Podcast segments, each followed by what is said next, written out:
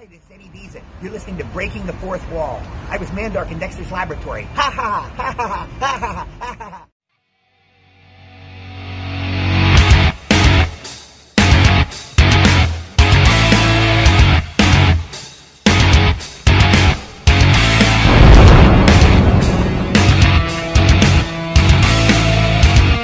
You are listening to Breaking the Fourth Wall on Realm of the Mist Entertainment.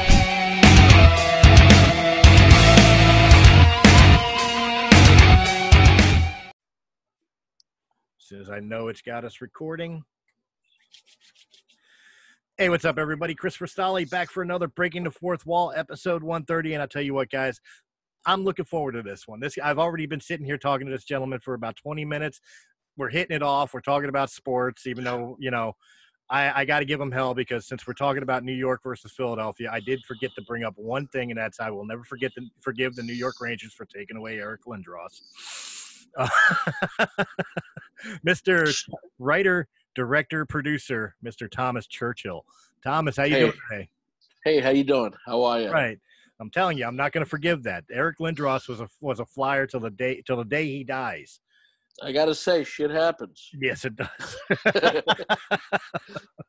so as as Uh, we pointed out, you obviously live in LA, but you started you you started life in New York. We were just talking about, but uh, growing up in on you know in in Queens and and Brooklyn, New York, what led you towards the film career? What what started you into the idea of writing, directing, and producing? And more specifically, which one was the one that targeted you towards that goal to begin with? Like, was it you wanted to be a writer, you wanted to be a director? What what was it? I wanted to be a, uh, I wanted to be a, a garbage man, and uh, no, I'm kidding. Uh, I wanted to be a an actor. Um, I had the love for the actor at an early age. My parents, uh, I used to watch TV shows and uh, imitate them. You know, whatever I was watching the shows and do all, all their dialogue, and we'll go to movies and come back and do a little one man show for my my family and I really got into the whole acting thing, and I loved entertaining people and making people laugh and put you know smiles on their face. And um, my parents uh, pushed me a little bit to go into uh, some acting. There was a there was a movie being casted in New York, and they were looking for a certain type of character, and my parents thought I'd fit the bill. So they brought me down to audition, and out of uh, a sea of people, I was in the top five for this major motion picture in New York. Okay. Um, and I was really excited about it. You know, got my first picture in the newspaper, and uh, got all you know talking about this movie. And next thing I know, they casted uh, uh, the the the main actor's father, and I looked nothing like that actor, so I didn't get the role. no. But I had the acting bug in me, Right. and it wasn't for uh, a few more years after that. You know, we did some plays. We did. Uh, I say we because I felt like it was like Camp Churchill. You know, my parents were pushing me for certain things. So I did some plays. I, I, I did school plays. Um, I uh, music videos.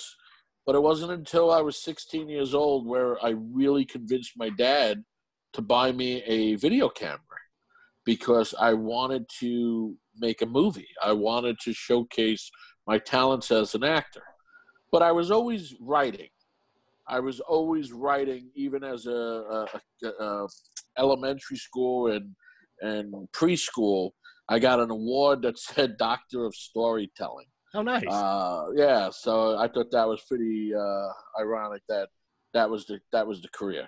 So I always wanted to write. I was always creating, and so I wrote this character, wrote this movie, and convinced my dad to buy a camera. Where I had to go out and go get a uh, part time job so I could work the camera off. My father wanted to teach me uh, lessons in, in in getting this gift because at the time a video camera was very expensive. Hmm. Uh, it's not like today you can just pick them up for a couple hundred bucks or whatever.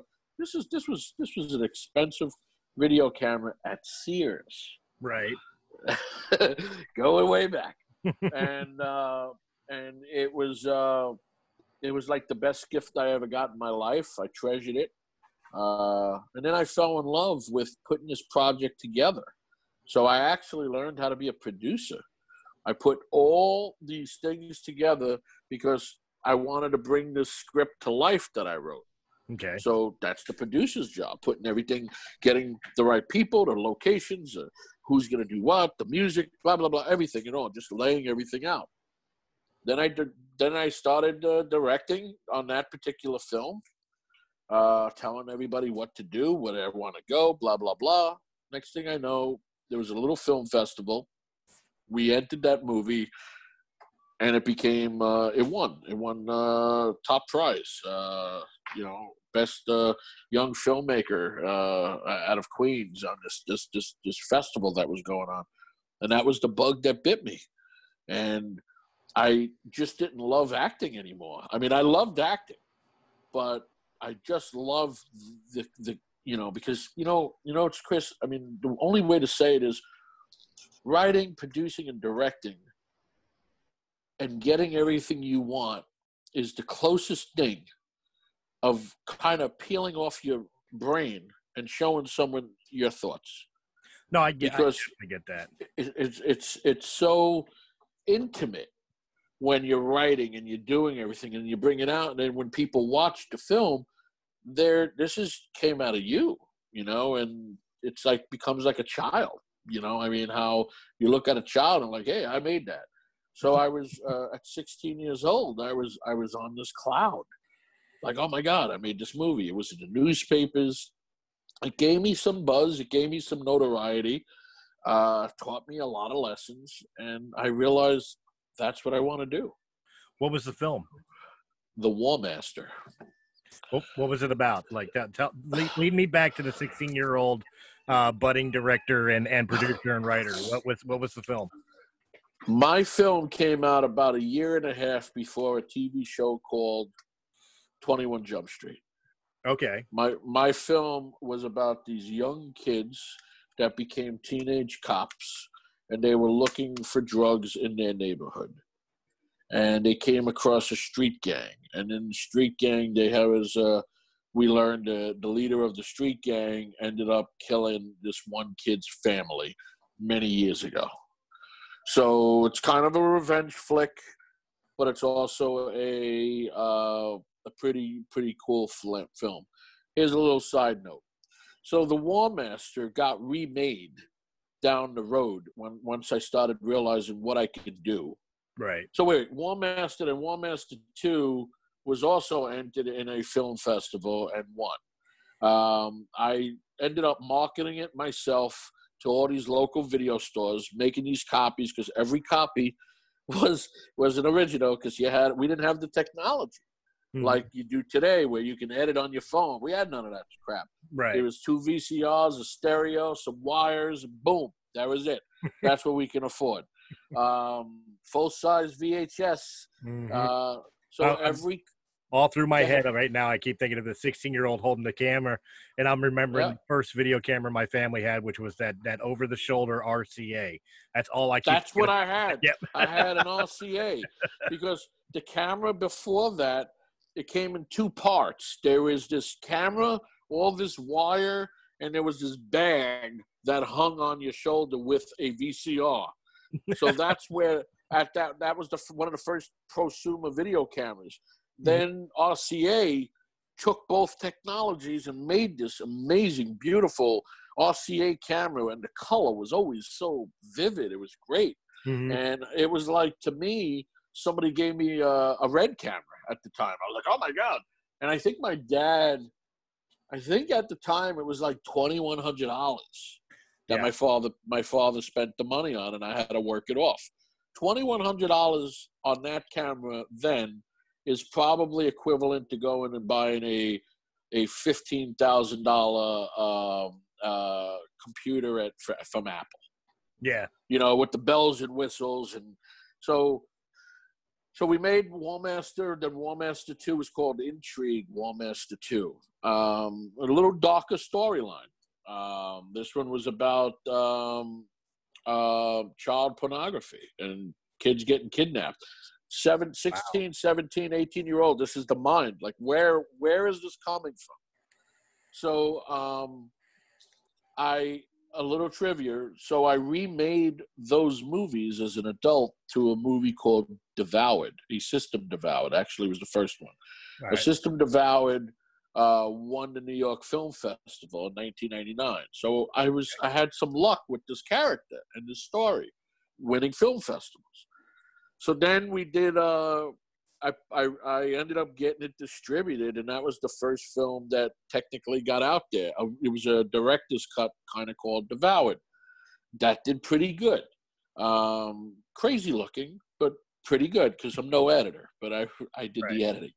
Um, so I've been toying around uh, with a concept that I've decided to go back and re- remake, not remake, um, reboot, I guess. But I'm gonna take a lot of what was done with this character over 30 years because I sh- I played this character five different times in my career Okay. as an actor. I'm going to go back. I'm going to take a lot of that footage and I'm going to redo a new movie with it. And the name of the film is called Chinatown to Chinatown. And uh, that looks like it's going to go into production probably mid. It was supposed to go this year, the end of this year, but with COVID and everything else, every all my my slates got pushed a little bit. Um, so that is going to go into production next year. So I'm pretty excited about that to revisit that role. now now we're revisiting that role and kind of rebooting that that franchise which I, I for lack of a better term i'm going to call it a franchise. I consider more than one film franchising. Um are with the rebooting are you still going to put it in its uh nostalgic base? In other words are you going to put it in the time frame that it was originally set? Or is it going to be modernized for like the modern gangs and the modern day technology? and, and All I'm going to say is, without giving away a little bit, is you're going to see me age 30 years on film without CGI.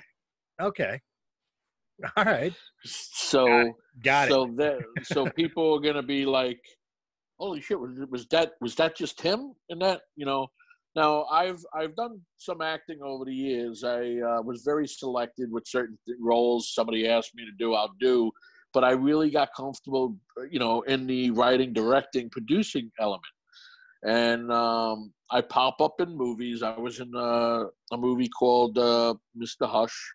I was in a movie called um, um, Syndicate Smasher, um, Samurai Cop 2. I was in. Um, I was in a family movie opposite uh, C. Thomas Howell in a movie called The Rack Pack.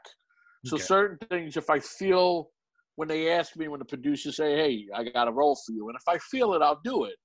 Um, but otherwise, I, I, I, I'm not. I don't have that that fire that I had to say, "Oh, I gotta, I gotta, I gotta, I gotta play this role." right I love acting. Let me let me let me let me let me not make it. I love acting and I enjoy acting, but I I so enjoy the producing and the directing and the writing. But when I do Chinatown to Chinatown, I'm going to go back to enjoy the acting because it's revisiting an old friend. It's Right. revisiting something that put me on the map. It's revisiting something that you know people uh, was my first movie you know, The War Master was literally my first film. Um, it got me notoriety, got me newspapers, it won me awards, it won me film festivals, it, it got me to another level. Then that sequel got me to another level. Then the remake got me to another. So something inside of me has been telling me to do this for years, and uh, now's the time. You know, so I'm gonna. I'm. Uh, it's gonna. It's going into production where we're still tweaking the script a little bit because I want that script to be good because anybody that knew me or followed my career will really enjoy this film. And then anybody that never met me or don't know nothing about me is going to think the movie's pretty cool because Right. of what we're doing, you know? Well, the, be- the best way I could come to it is like the only thing that keeps coming to mind right now, and yes, I'm a huge mark for for this guy's uh, filmography. Uh, what what what what it- what is what's being very similar to me with your career, I would say would be like Kevin Smith and his constant revisiting of like Clerks. Well, Obviously, yeah, I mean, style with, movie, with, but with clerks and all, yeah, but I, I mean, in in between me and the War Master and Devour and Chinatown of Chinatown, I've had a I had a pretty good uh, run so far. You know, I mean, I've Right. done uh, I've done action thrillers, I've done horror thrillers, I've done family films. Uh, I got four movies coming out this year. Uh, one is called uh, Big Freaking Rat. It's a creature feature. It's a throwback. It's a fun film. It doesn't take itself serious, but it's not campy. It's not cheesy. It's not like a, like a Sharknado. You know, Sharknado was probably fun the first time you watch it, no. and I mean, uh, And trust me, I'm a person who likes B rates. All right, Evil Dead is still the greatest horror movie ever, ah, horror movie dude, uh, Evil Dead is a mecca. It's uh, or- amazing. or Killer Clowns from Outer Space for for a Ah. little bit of camp, but still just a classic. the popcorn guns. Mhm. ah. But when when you say Genius. Sharknado, I can't help but groan. Yeah, well, big well, big freaking rat. If people go out and buy uh, the Fangoria magazine that's out now, um, I I heard it might be its last one, but we're in. Well, we we are in print in Fangoria on Okay. page six. They talk about Big Freaking Rat. Um, I was very excited. I wrote it, produced, directed the film. Um, think Jaws meets Friday the Thirteenth with a rat. nice. so that's fitting. That's fitting since Jaws is celebrating its 45th year too. So yeah, and uh, Jaws Jaws is such a, a, you know great one of the greatest filmmakers ever to step foot on this this planet. Mhm. Spielberg. You know, I mean Hitchcock before him, and and, and Welles is, was was amazing. I mean, everybody out there now is pretty good, but come on, Hitchcock and Spielberg. Mhm.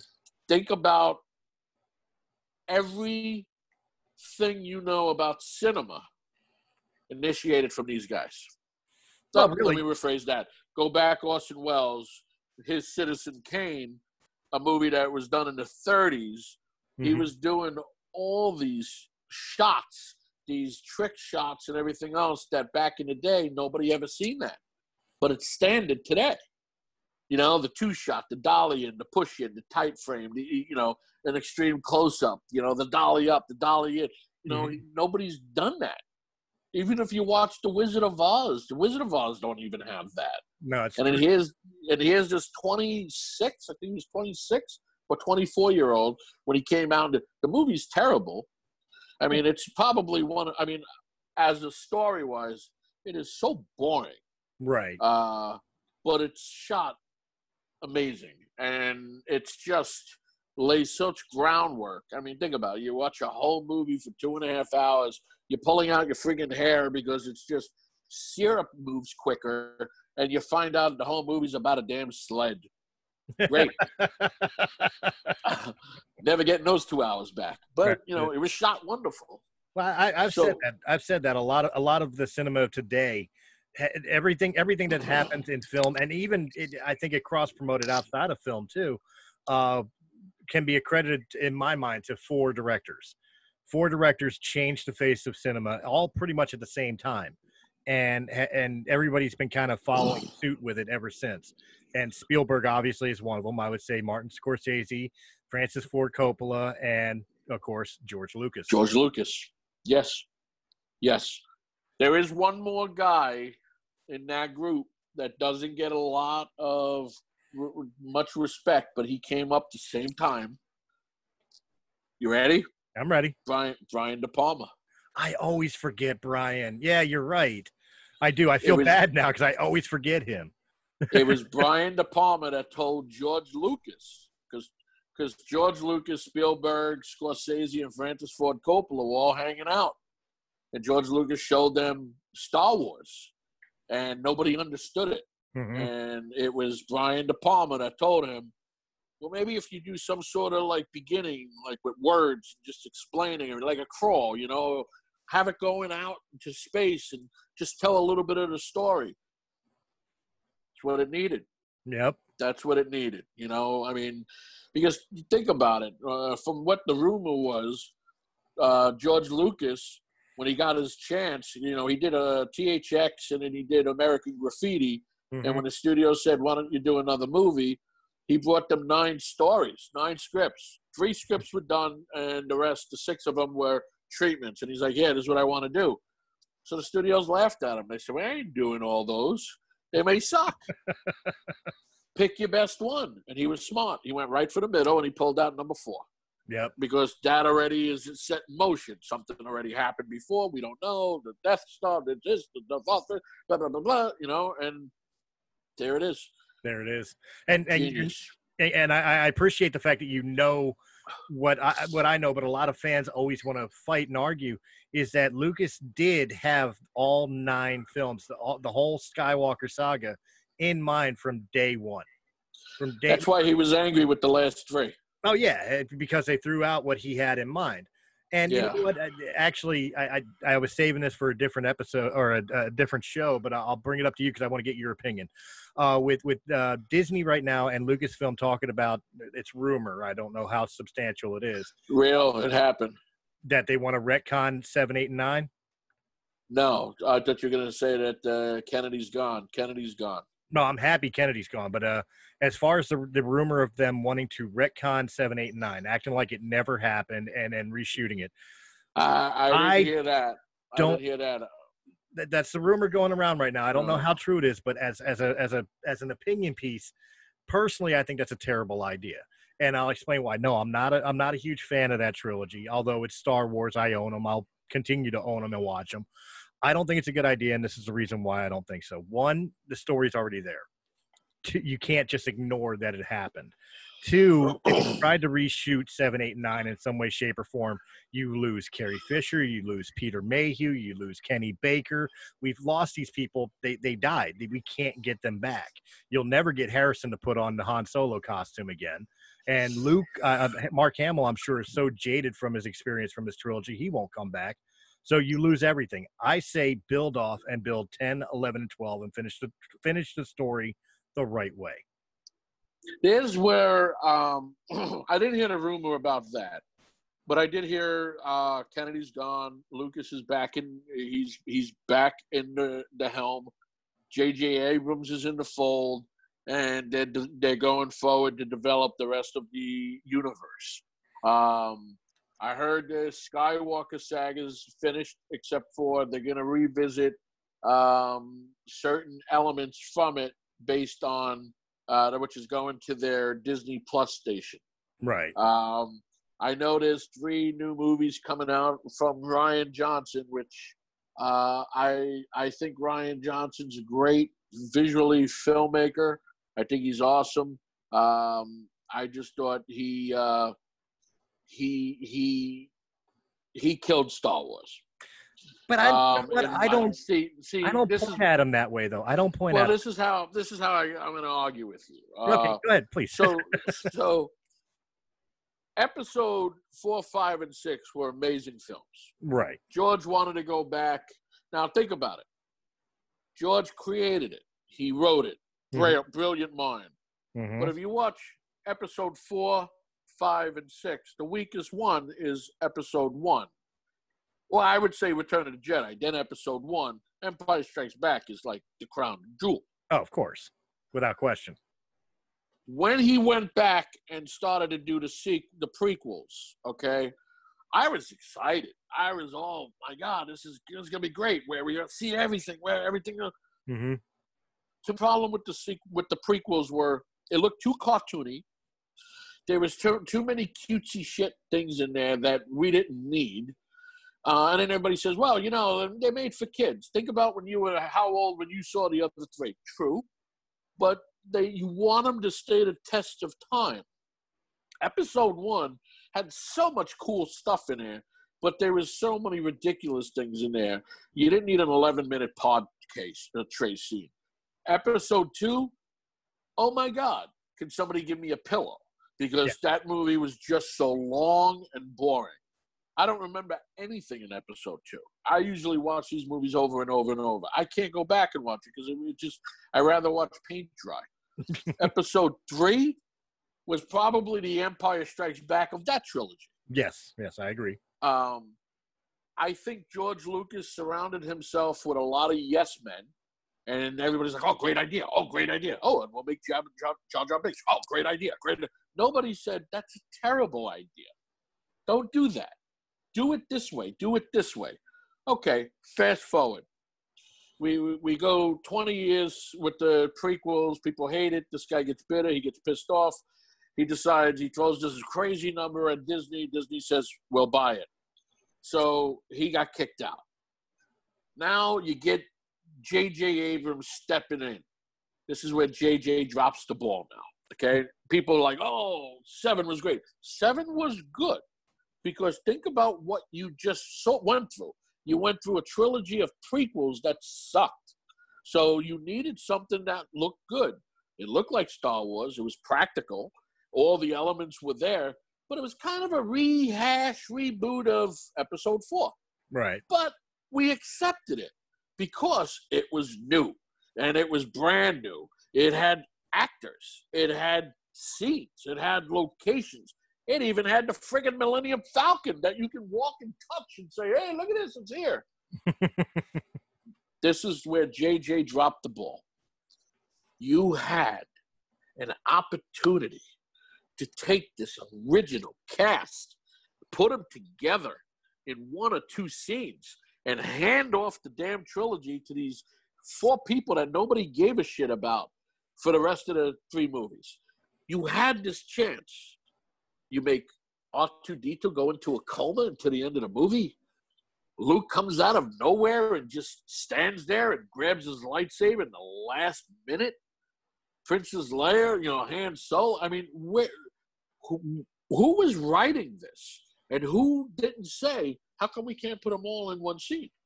And, you know, have like one last adventure. Mm-hmm. Think about it. Would have been great. Fast forward episode eight. Starts off amazing. We're looking at a war, a battle that we never seen before in a Star Wars movie. The colors and everything else is like, wow, this is good.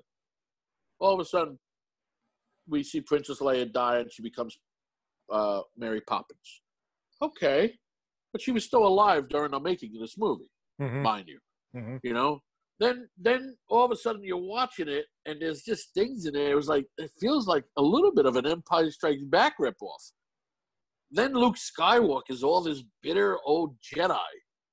Where did you know? He's like a crazy hermit. Throws his father's lightsaber over his shoulder, like he don't care. I I I couldn't invest. I I saw it in the movies. I thought it was good because right after the movies they had a Q and A with Mark Hamill and Rian uh, Johnson, and I was all excited.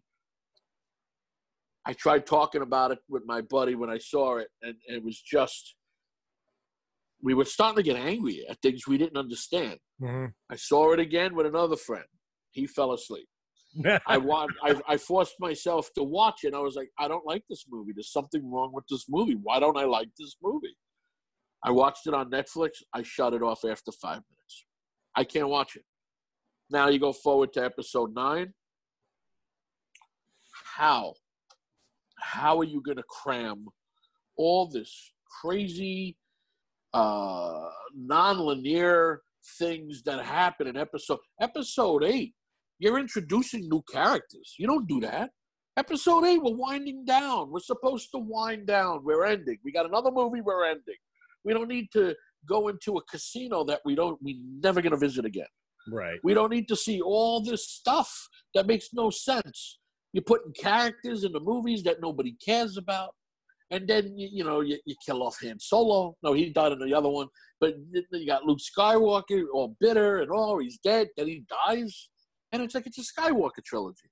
It's a Skywalker movie. Why are you killing this guy in Episode Eight? Right. And then the worst thing, why you have the technology. You can take people's faces off of everything. Why didn't you just switch the bodies of Laura Dern and Carrie Fisher? Carrie would have went out like a like a hero, where she turned around her spaceship and just went head first and blew everything up and saved I've made it. that argument. I've made that argument. Oh my God! Then using old footage from episode seven to try to tell a new story that is all over the place in episode nine it, it broke my heart. I mean, I was so happy with seven even though it was like, right, I feel like this is like I've seen this already, but I mm. liked it. And then eight killed me. Nine was like, what am I watching? What, what was you, out of all the villains? Okay, where was where where was he? Where was where was the emperor all these years for forty years, hanging up like a big spider? Who put him in that machine? By the books, you'll find out that way. I ain't reading. That's what they're that's what they're going to do.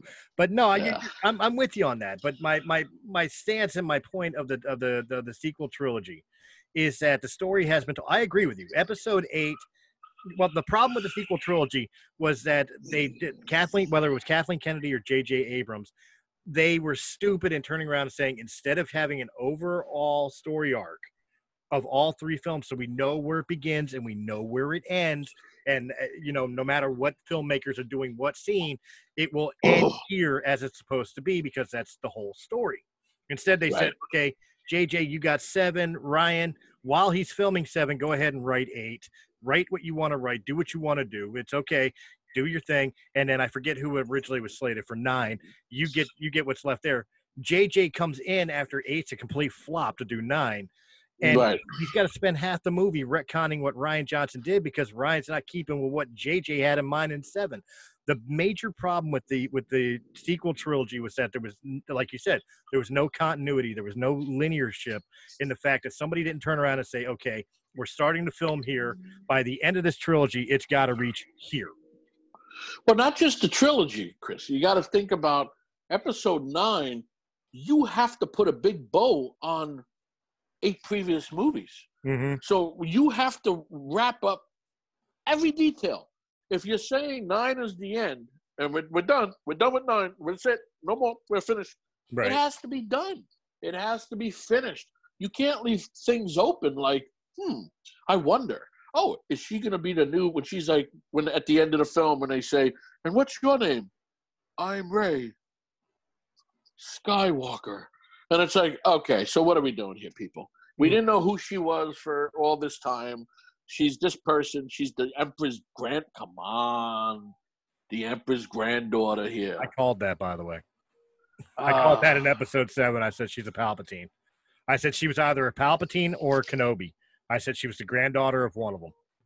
I I, I did call that. I heard in the book they the sky uh um uh what's his face the solos supposedly had twins. Someone said, yeah, they got twins. They also had twins. That would have been great. But then you had a little craziness, kind of like what Luke and Leia did. She kissed him, and he's like, "Oh, he's all happy," and you realize, "Oh, my brother and sister." Yeah. Same thing. But but there's this there's this. Uh, I think he's an, an amazing actor, but he's the poor man's Jeff Goldblum. You know, as uh, um, um, uh, I can't even remember his name uh, in the film. Uh, Kylo, Kylo Ren. Oh, okay. Adam Driver. Yeah, great actor. I loved him in, in uh, the Black Klansman. It was just brilliant, brilliant. But with Star Wars, like Episode Seven started all these storylines. You know, the, the the Knights of Ren, and then all of a sudden, like we said, in eight, we're like, yeah, we're not going to talk about the Knights of Ren. We're not going to talk about this. Oh, you want to know who Snoke is? He's nobody. He's just a rich guy. That's it. But he has a lot of powers. What? You know what? You gave him. You're giving him marks like if he was Darth Vader. Like you know. That's why I, I was so. Somebody said that he should have been uh, A clone in of the Vader. book. No, not a clone of Vader. It is the the the the very first. Uh, um, not the Emperor. He was like Darth Vader before Darth Vader. Darth uh, Plagueis, Pla- Plague, Plagueis, or whatever. Oh yeah, Darth Plagueis. Uh, Yeah, Sidious is master. That's would have made more sense because we kind of met everybody else. Mhm. But now this guy's just a rich, weird guy in a robe who wants to see people in a red room fight. That's cute. That's a cute. and they made and they and they made this whole big thing about the chick from uh, um, Game of Thrones. I can't Gwendoline, whatever. Oh, she's Oh, gonna be this one. How many lines did she have? Did you know but- that was her in that costume? Just one little shot. You see a little piece of it. Come on. You're spending money on people. Show the audience. Show who they are. No, it's true. Phasma Phasma was the uh, the most overhyped Star Wars character since Boba Fett. Yeah. And Yeah. then the other chick that helped, uh, uh, um, not Finn. Uh, I don't remember the, the, the other guy. It's like they took Han Solo and they made him into three people in this one. It was Finn. It was uh, um, uh, God. Why can't I remember the other? Poe Dameron, Yeah, Oscar yeah, yeah, yeah, yeah. But and then his girl in the movie, in the last one, there was what? Uh, um, Rose, uh, the uh, the Asian the Asian girl. uh, No, no, not no, not Finn. The one who helped Poe. It was she. She wore a helmet for the whole movie. Oh yeah, yeah. But it- Z- but it was, uh, yeah. But it's a big actress. Why didn't we see her face? That was um, was it Felicity? No, she played Felicity. Uh, Keri, Keri, uh, Keri, somebody. Oh my God, I'm blanking out with you. yeah, I'm, I'm kind of lost on it too because like I know who you're talking about. I just can't think of the name. She was the one who gave him the coin. Yeah, yeah. I think I think her character name began with a Z. Um, I think we did But see her face for a slight bit when they were first Just her eyes. She just, her eyes. Like we didn't that was it. entire face. Yeah, the the, the Uh, face mask came up a little bit. and uh, the actress's name is uh, she used to be on a TV show called Felicity. That was the show, and uh, uh, I, God, yeah. For any of your uh, listeners know that they'll they'll write you in and say, "Oh, it was what's her name?" Oh right, you know. Yeah, I can't can't think of a freaking name. Uh, she's famous. She's she's she's got nice hair. I, I, I'm She'll- cheating right now. That's okay. Cheating is good. Um, Keri Russell. There you go, Keri Russell. Her her uh, her character name was uh, Zorii Bliss. Right. I mean, Sorry, I Jimmy. Had to cheat. Ji- you had, uh, you know, Benicio del Toro and the. What was it? We never saw him again. Benicio pissed me off. I'll be honest with you. That was if there was anybody in this trilogy that pissed me off the most. Like I didn't care for Rose Tico. God bless Kelly Marie Tran for what she went through for the Rose Tico character, but I, I didn't like the Rose Tico character because I didn't like the character, not because I didn't like the actress. But the the character that pissed me off the most was DJ Benicio del Toro's character because he was a worthless character and such a predominant actor playing such a worthless character who was never revisited again was Right. just, oh that was such a piss off Right. That was that was the that was the whole series, and and it just it just it just. I would have rather seen more of Rose's sister. Yeah. You know, uh, she had nothing to say, but she that whole it, it was like so exciting. You know, why can we reverse the characters and keep this one alive? She was really good. And then the other one that uh, in episode seven they go to the junkyard and she gives the lightsaber. You know, she got Uh, this big role. Yeah, it's like, oh my god, I want to know more about this character. And we see a little bit of her in the last one. It was like, what what happened here? What happened? Yeah they did What never did they never did revisit to tell the story of how she even got the lightsaber like how they found the lightsaber off of the uh the the cloud city of bespin when luke got his hand cut off you know You, know how I would have did it, and it would have made sense. You would have wrapped everything up, and people would have said, "Oh my God, I kind of felt that could have happened, but I wasn't sure." It's a Mhm. Skywalker trill. It's a Skywalker, Skywalker storyline, right?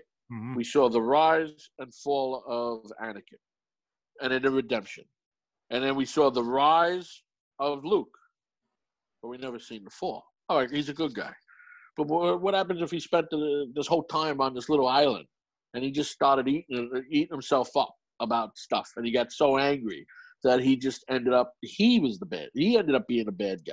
Don't forget the Empire Strikes Back when he fights Darth Vader and he chops off Darth Vader's head. Who's the face in the helmet? exactly himself. If we would have went in that direction, oh my God, that would have been great. You ended episode nine on a on a not a downer, but you're like all of a sudden you see the helmet come down, like he's wearing his father's helmet, and then Darth Vader legacy lives on, and it's Luke.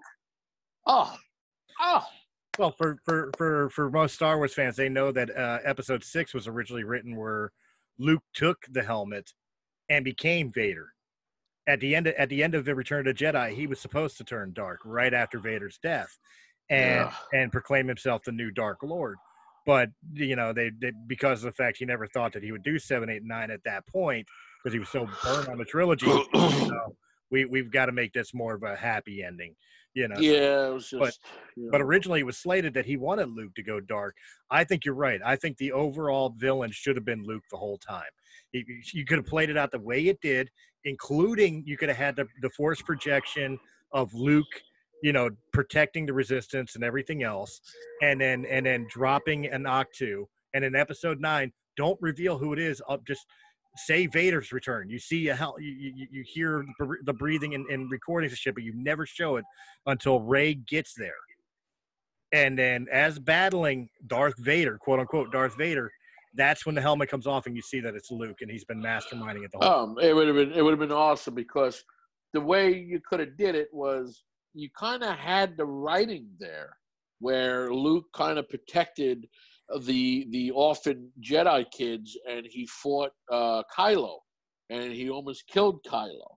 Mhm. So there could have been this anger in him that built him up, and and he didn't, you know, why? Why did that happen to me? How did I get so angry to my own nephew? You know, because that's because search inside you, my son. You know, he's got it. He's always got that that weird desire because the force was strong with this one. Remember, so he could have done anything. They dropped the ball. He became a he became Aladdin at the end of eight and just disappeared on his carpet. Poof. Mhm. His clothes and all it was like War of the Worlds, and you just see his clothes pop. You know, it's sucked. Well, you know what? To, to, to, to, to, get off the topic of Star Wars somewhat, but get back to your career, uh, it, it raises a good question Because, That sucks too. No, I'm kidding. because such- obviously you're such a huge Star Wars fan. I could tell right off the bat.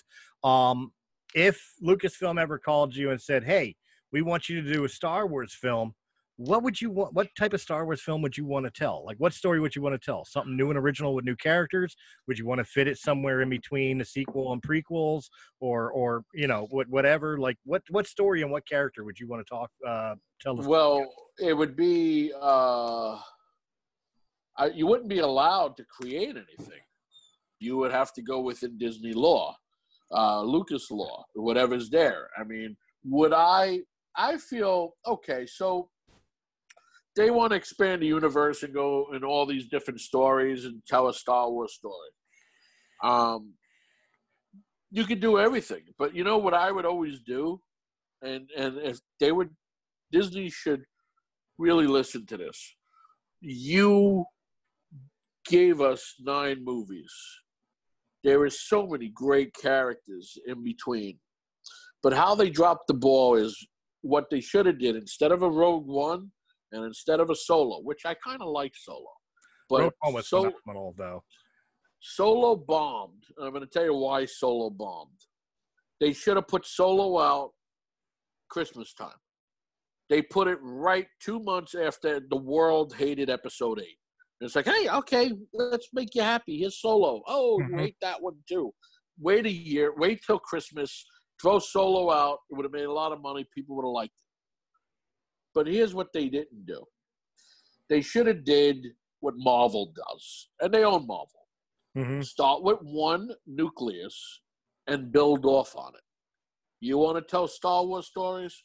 Who's the center? Who's the center of the Star Wars stories? It's not Luke Technically, it's the droids or or Ben Kenobi. Ben Kenobi's another one. But I would I would have argued the points. I would have argued the point of R two and three PO as they were in all nine films. They've they've they've kind of seen the whole story. Right. But you I would have started off with a Ben Kenobi movie. I would have told uh, you know, and and this way he's setting the ground. You know who this person is. You know who that person is. You know who he fought. Maybe maybe you do if you're gonna do some CGI shit, go back and do Alec Guinness. Sitting there in a cave, you know, talking to maybe maybe right before or or go back to the story where he's telling a young Luke right before uh, the days of the story. You know, when he first finds Luke after the uh, the Tauntauns, the town, no, not the town, the, the, The- Sand People. Sand people, yeah. Go back to that. Start off with that whole scene where people will be like, "Oh shit, what's you know this? This is this." Show the old version. I'm sure there's so many uh, uh, footage of film that you never put in that movie. You Mhm. can go in that, go into the cave where he's come, come inside. They will be back soon. And now you're in a cave. You're talking to Luke. The world news it's a young Luke. You see Luke's face, and then we go into a story. And it's all coming through Ben Kenobi's mind. He's telling the story about everything. Almost like a Stand By Me, where he's narrating his own past. Yes. Nice. And I think the audience would be like, oh my God.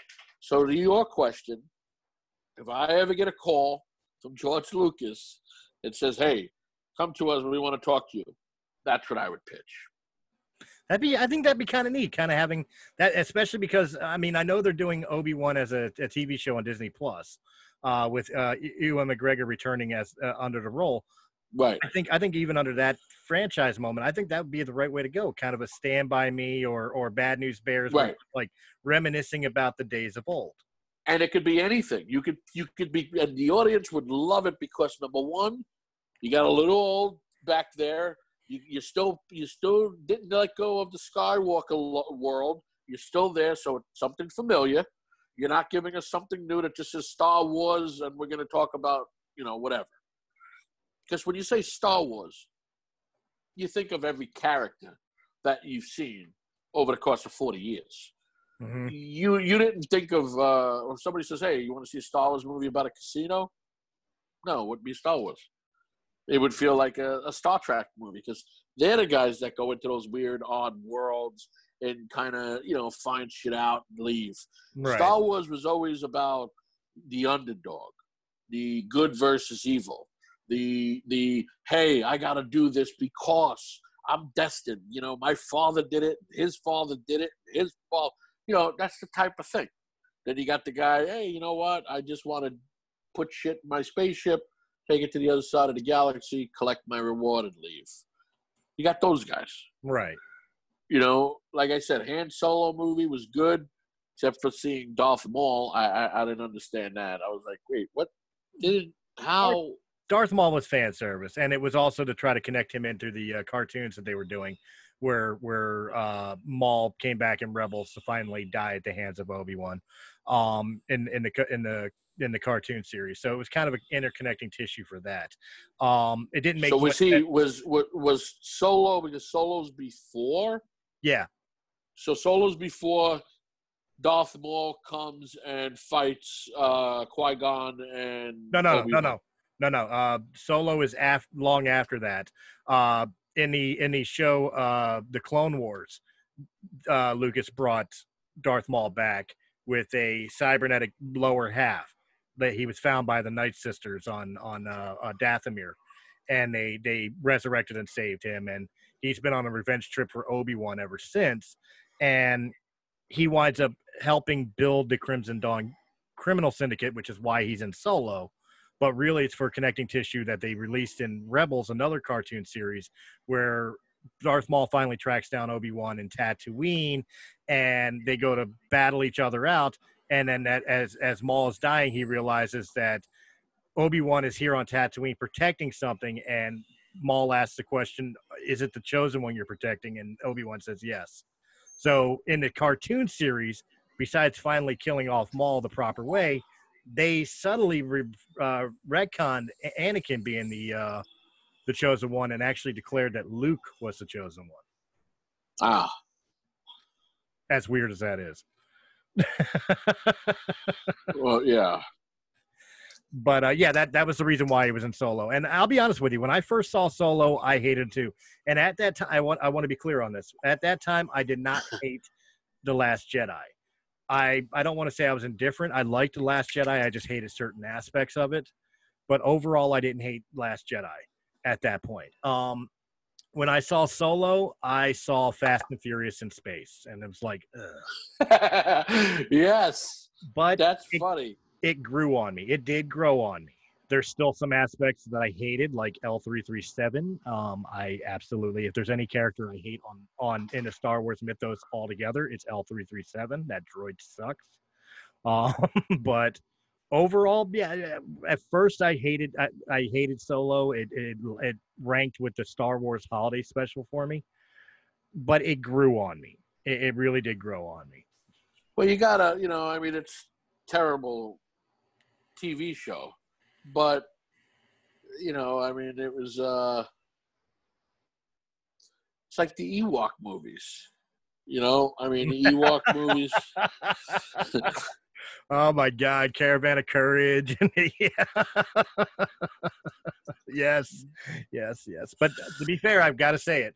Rogue One is my favorite Star Wars movie next to Empire Strikes Back. It was literally the movie that I never thought I needed. And quite honestly, I was I was fine with the movie. I thought it was a good movie all the way through. Watching the whole entire thing, I thought the whole entire movie was great but price of admission was at two minutes with Vader in the hallway. That's all I needed. okay, here's where I'm gonna I'm gonna I'm gonna I'll probably upset you. Go ahead. I thought it was great. I thought it was amazing. Somebody asked me they should do a sequel to that, and I said, yeah, they did. They Yep. said when? I said it's called Star Wars. That's the sequel to Rogue One. Uh, so, so the one thing that just so you got Rogue One takes place directly before Star Wars begins. right. Awesome. Vader's flipping out, killing all these people, moving quick, breaking necks, throwing people on the ceiling. Then he comes on the ship and he's tired. Think about the body language from episode one, uh, episode uh, Four. Sorry, Yeah. yeah, episode four. He's just walking, dun dun dun. it's like it's like they should have had him do that and then slow him down a little bit before he got to the end. You know, Mhm. just so it kind of merges perfect. Because it's like, oh my god, this guy, what is he tired? You know, he comes on the ship, he's exhausted. But he's here somewhere. But it did. It did contact. It did. It did connect very, pretty well when, when I watch it. Yes, it did. Another when Vader shows up and he's got uh, uh, uh, uh, Captain Antilles and Captain's, you know, up in the air, and Captain's all like the consular ship. Vader already knows that's a lie, and he's choking him out, and he's got the anger in him, and then he turns around, he's being he's uh, confronted by by Leia, and she says, "I'm a diplomatic mission, you know, person on a mission to Alderaan." He's angry. It's like you are part of the Rebel Alliance and a traitor. You know, that's why because he saw the plans go on this ship. He knew. Let me tell you, that movie was brilliant. Who you know, that was a great Star Wars film. Great Star Wars film. The only thing it needed was the crawl and the word Star Wars, but they didn't mm-hmm. do that. It was just Yeah, I agree. but, but it was it was that was a great that's the prequel that we wanted. Mm-hmm. It tied It in so uh, well. Yeah, yeah. But and and I loved I loved what they did with uh um what's his face. Even though he was CGI, it was just looked great. Oh, Tarkin. See, seeing him back, it was just great. you know, a lot of You people. know, I, I don't get this, and maybe maybe you can, as as a filmmaker yourself, you can explain this to me. I, I understand the uncanny valley. I do understand that, and and I know it's mainly to do with the eyes. It's it's very hard to recreate the emotion that's in eyes, but I don't think CGI could ever get better than what Grand Moff Tarkin was. That was there were times that with the right lighting, it looked like Peter Cushing was standing right there. it was great. I mean, look, think about it. You made you watched three Planet of the Apes movies that just the apes looked amazing. Right. amazing. amazing. I mean, we, we're at the technology now. I mean, we're we're we're very close to where any dead celebrity can come back and be in a film. Well, I mean, we live in a world where we can go still to a Michael Jackson concert thanks and Elvis concert thanks to uh, holographic imagery. So why not? Yeah, yeah. Yeah. I just thought I, I thought that was a great film. I thought uh, um, somebody had, when when I went to the movie with some friends, they said, "I don't understand why everybody died. They had to." Because they're not in the other one. They had to die. Everybody had to die in Rogue One. I, I think I think it, I think it helped too to, to to weed out some of the fake Star Wars fans. It's like, wait a minute, I thought they were supposed to be Bothans. No, that's the wrong Death Star, idiot. Right. right. yeah, But it was it was uh it was good. It was good. Uh, one uh, again, probably one of the best Star Wars movies out there, next to Empire Strikes Back. Yeah, like I said, it's it's my number two. Number number one is Empire. Number two is Rogue One. Then, yeah, New Hope, uh, Revenge of the Sith. Then Return of the Jedi, and then everything else. Um, You, you got wait, you got Revenge of the you got uh, uh Revenge of the Sith Revenge of the Sith before Return. Wow, it's the Ewoks. wow. It, it's the Ewoks and and the special edition version of the uh, uh, Lapti Nek uh, song and, and Jabba's Palace. And quite honestly, Jedi dropped down in the special edition, so they took out Yub Nub at the end.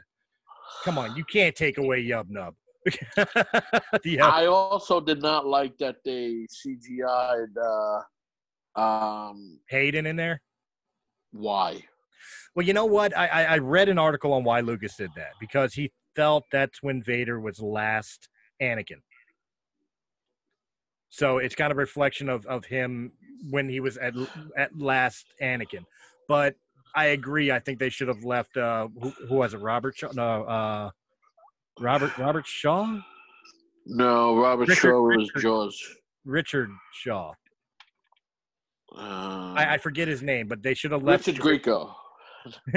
they should have left the original Anakin in there. They, I, I do agree with that. Yeah. Hell, if anything, if I want to make an argument, I think they should have uh, let uh, uh, David Prowse be the Anakin Force Ghost. After all the shit he went through doing the Vader costume and not even having his voice recorded, the, the payoff should have been let him be Anakin in the Force Ghost scene. Yeah, but they pe- people wouldn't have known who he was. But still, it would have been it would have been something for him. You know what I mean? Like Well, thanks for thanks for six years of putting on this costume and being basically just a mannequin for us. I mean, It's true. The guy walked around. I mean, it's just like Darth Maul. That's not his voice. no, no, not at all. But you know, at least at least Maul got to speak with his you know martial arts. Ray Parks is fine not having a voice, but uh, I thought that was a great character. When I when I saw Episode One's trailer, uh, I was I was like a little kid again. I couldn't wait to see it. I could not wait to see Episode One, and and I was so into it. And then uh, I remember leaving the theater, and my friends asked me. They said, "What do you think?" And I said, "I don't know. I." I know I enjoyed it, but I don't know. I don't know. I mean, overall, out of one, two, and three, even though the third one I would say is like the Empire Strikes Back, I think I still like probably the Phantom Menace more than two and three because it's the first one of Right. where there's the beginning line where we started. You know, oh, and, and you're watching stuff, and then it's like there's certain things in there you didn't need. We didn't need to see E.T.'s family in there. We didn't need to see Willow in there. We didn't need to see Mrs. Jabba Hutt in there. We didn't. So there was like things that was like, okay, come on. That's where the guys that worked for George Lucas should have said, uh, George, no, no. Oh, I'm fired. Okay, but no, no, no. you know I- what? I- um, I, I, I got I gotta I gotta argue one point. I'm fine with ET being in there. It's I a mean, come- cameo that I mean, but who? It's a Yeah, but you know what? You you literally just made ET the extraterrestrial uh, canon in the Star Wars universe. uh oh, you froze up. Are you still there?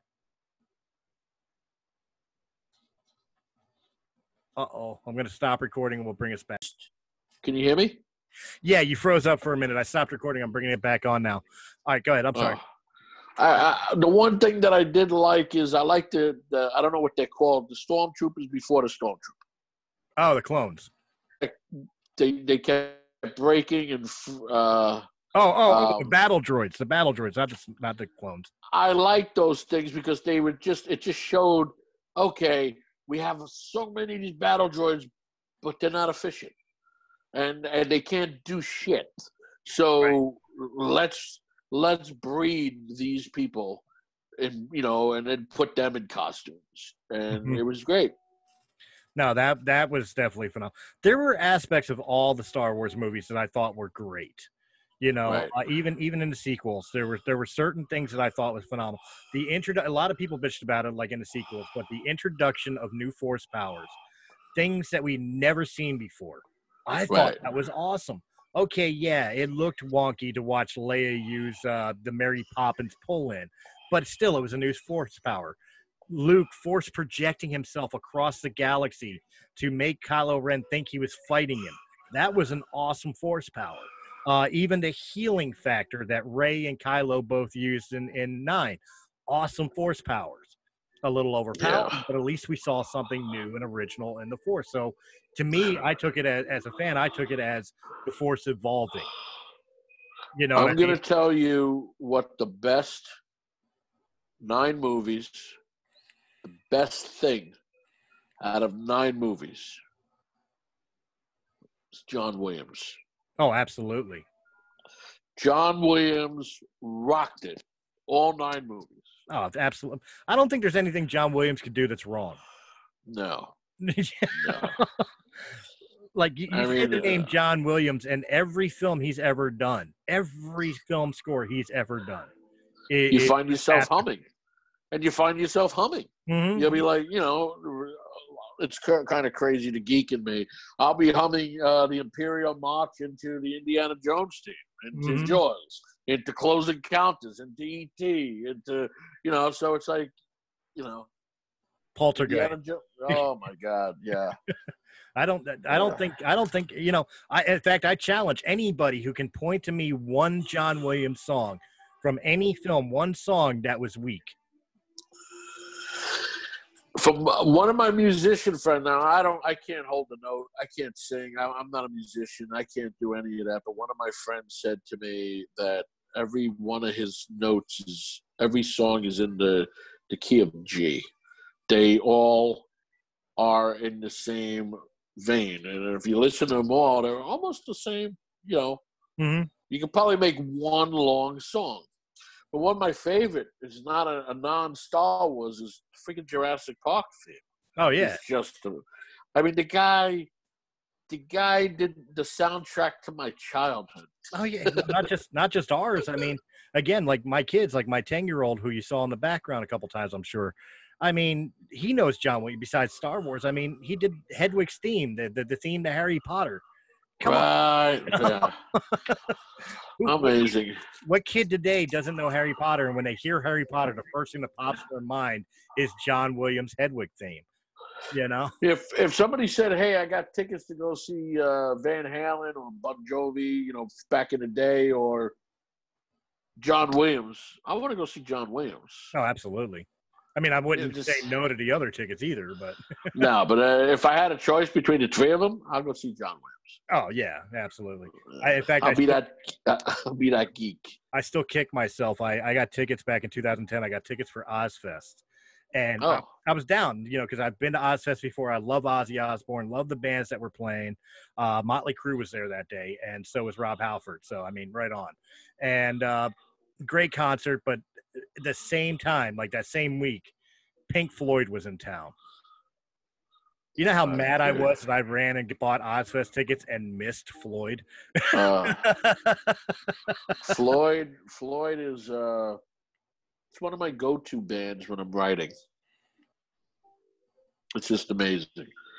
You know, I mean, it's just wow. But here's the funny thing. I had tickets to go see uh, Bruce Springsteen once.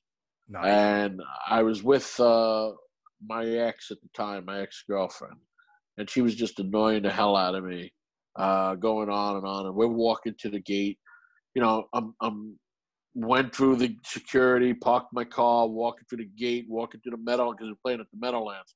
And I was getting to the gate to the Meadowlands to go in. And she's going on and on and on and on. All of a sudden, at that particular moment, there's a guy that says, "Hey, looking for two tickets. You have any?" Yes sold my tickets to Springsteen. Oh, And and and guess where I went that night? where'd you go? Go see Blair Witch Project. Oh, I bet you were kicking yourself. Wow. Wow. I- I, gave I- up Springsteen for Blair Witch. I will tell you this much though, as far as Blair Witch, I've said that this this is kind of where Breaking the Fourth Wall became that critic film critic show. Um, I've always stated that the what killed Blair Witch was not necessarily the, the the film itself, but the marketing of it. I thought the marketing was completely wrong. The worst thing in the world you could do was put this film in a theater. When Blair Witch first came out, we're talking the days of Blockbuster and or, uh, West Coast Video and stuff like that. Blair Witch should have been released on an unmarked D, uh, VHS tape that was just set in the horror section of of Blockbuster and just start spreading the rumor about this found forgotten footage film and let it be. I think I think that would have changed the whole entire direction of how that film was received. But I gotta tell you, you know, I mean, I, I wasn't a fan of the movie, uh, but I was. I'm gonna fight you on that. I feel like we're like the uh, Siskel and Ebert. Uh, I'm, I, I, I'm gonna fight you on that one because I thought the marketing was genius because they made you think this was a real thing that happened. Right. But not once. I mean, we all got sucked into it. We all, oh my God, did you, did you see that? That's real. And everybody goes to the theater, but not once did it ever say based on a true story. Right.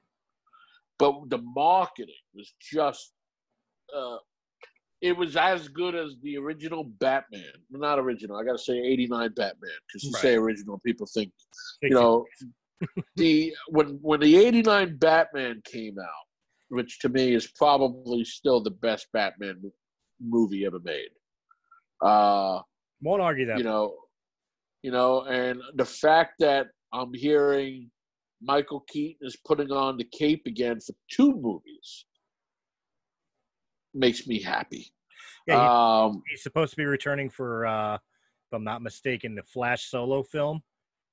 I guess Yep. he's going to be playing the older, uh, the older Batman. the Batman. ben affleck the ben affleck character that was created he's playing that guy right. Uh, ben pissed everybody off, so nobody wanted him anymore. That's why they they went through a whole different thing.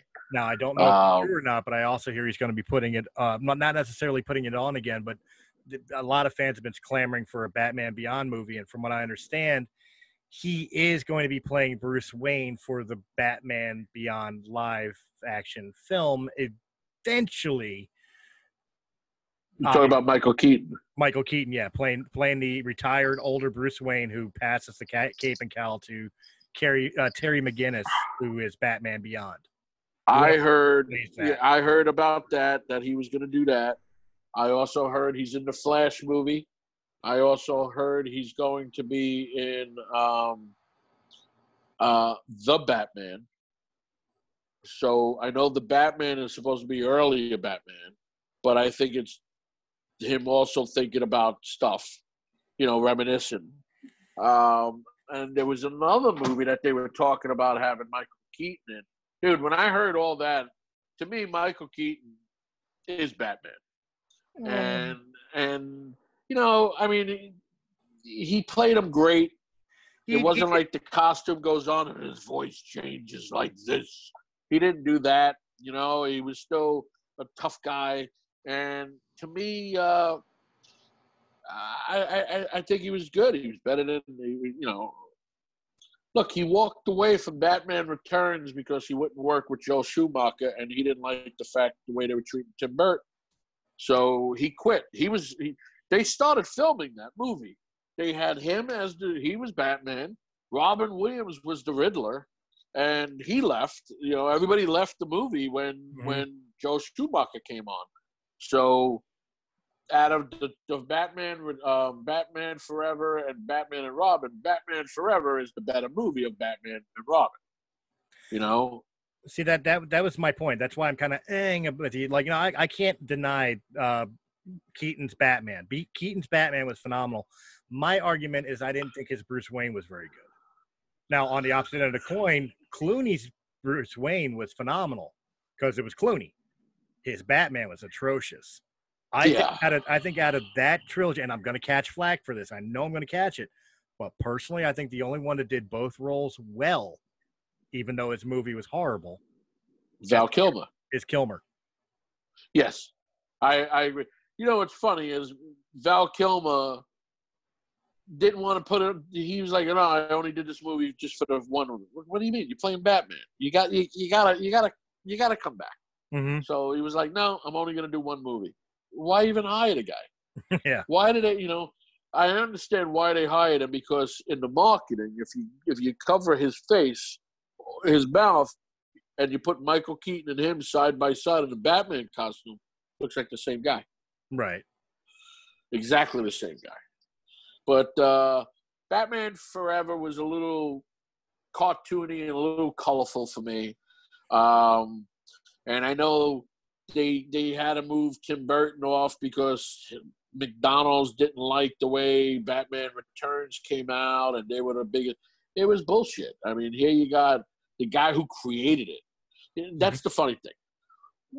When you got corporations, this- happens to me every day as well. When you got Right. corporations uh, dictating to the director or anybody else about, you know, you know, he was a little dark, you know, I don't know if he knows what he's doing. Where, like me, the the crazy thing with me is when an actor, when I'm talking to an actor, and the actor tells me, "Well, you know, I think my character should be. Uh, I think he wouldn't do that. He would do this." And, I, and I'm looking at this guy. I'm like, "Dude, the character was birthed in the air in my head. I Mhm. know your character before you even read it. So if I'm telling you the character should be this way, that's the way you should do it. You know, I don't be. A, I'm, I'm not a. I'm not a, uh, a dictator like that. But it's just when I hear actors say that to me about, and it's something I wrote. You know, I, I- I think my character. I feel my character. Sh- he would walk in the room this way, dude. Go take a walk. You know. Well, that, that, that brings up a very good that brings up a very good point, especially for uh, a writer, director, producer like yourself. Um, now, again, this is coming from completely left field. I am in no way, shape, or form an actor or involved in the film careers. In fact, the only thing I have in common with you is as a kid, I used to quote every movie I ever saw in my mouth. And when I became a professional wrestler, and I told my mother about it, uh, that I would, that I finally broke out and told her that I was a professional wrestler. She uh, told me I always thought you'd get into some form of acting. That is the extent of my acting career. Okay, so take me as as a, as one step, maybe a half a step above a mark as far as acting is concerned. But right. I imagine, even though it is a character that you designed in your head for an actor, especially like a method actor, to really understand the character, isn't it sometimes good for them to turn around and try to understand the psyche of the character in, in that aspect? You, you you would think, but uh, see how I how I direct with actors is I always say you don't have to say every word on the page, as long as we get to that element, as long as we get from A to Z, that's written. Right. But you don't have to make it your own. If you feel you you know you you, feel better saying you know hey you got five dollars instead of saying hey you have five bucks you know? The way you say as long as it, you're saying it. But when you i let an actor because i'm hiring them as their craft they're they're, they're their own talent they're their brand. I'm hiring them to bring my words to life. And I let them do their thing. I usually I'm not a micromanaged director, but I let the dir- I let them do their thing to see if I see my character in them. Right. Obviously, they're already on screen because I seen something about my character in them. So now I'm going on trying to figure out if my character's truly in them. You know, and if I see a little bit, I'll let them do it. I, I see what they bring to the table. They'll bring their tools to the table, and then I'll stand back and I'll okay, okay. I need you to do one thing for me, and I'll tweak a little bit. Let's try it this way, and we try to get to that one plateau where we're all we're together, we're in sync. Right. Um, if an actor's doing it on their own and they don't, ah, ah, way, ah," those are the people that I just go, note to self, never work with this schmuck again, ever. you know, ever. You say whatever you want about me, pal. Ten years from now, you're not gonna be. Nobody's gonna know who the hell you are. They'll still be watching my films. Note to self you know, and, and it's not being cocky. It's just think about actors. I mean, there's actors. I'm not saying people's names that work with big stars, big movies, right. big directors. Now they're doing signings, which is fine. I have nothing against signings because I love doing signings. And then they're doing little indie films for whatever they can get. They haven't done a studio movie for years. Somebody needs to get in their little ear and say, Do you know why you're doing this? Because you're difficult. Nobody wants to work with you because you're difficult. You don't listen. You want to do things on your own. You you you want to f- yell at the director. You want to yell at people. You want to throw coffee at people. Nobody wants to work with you.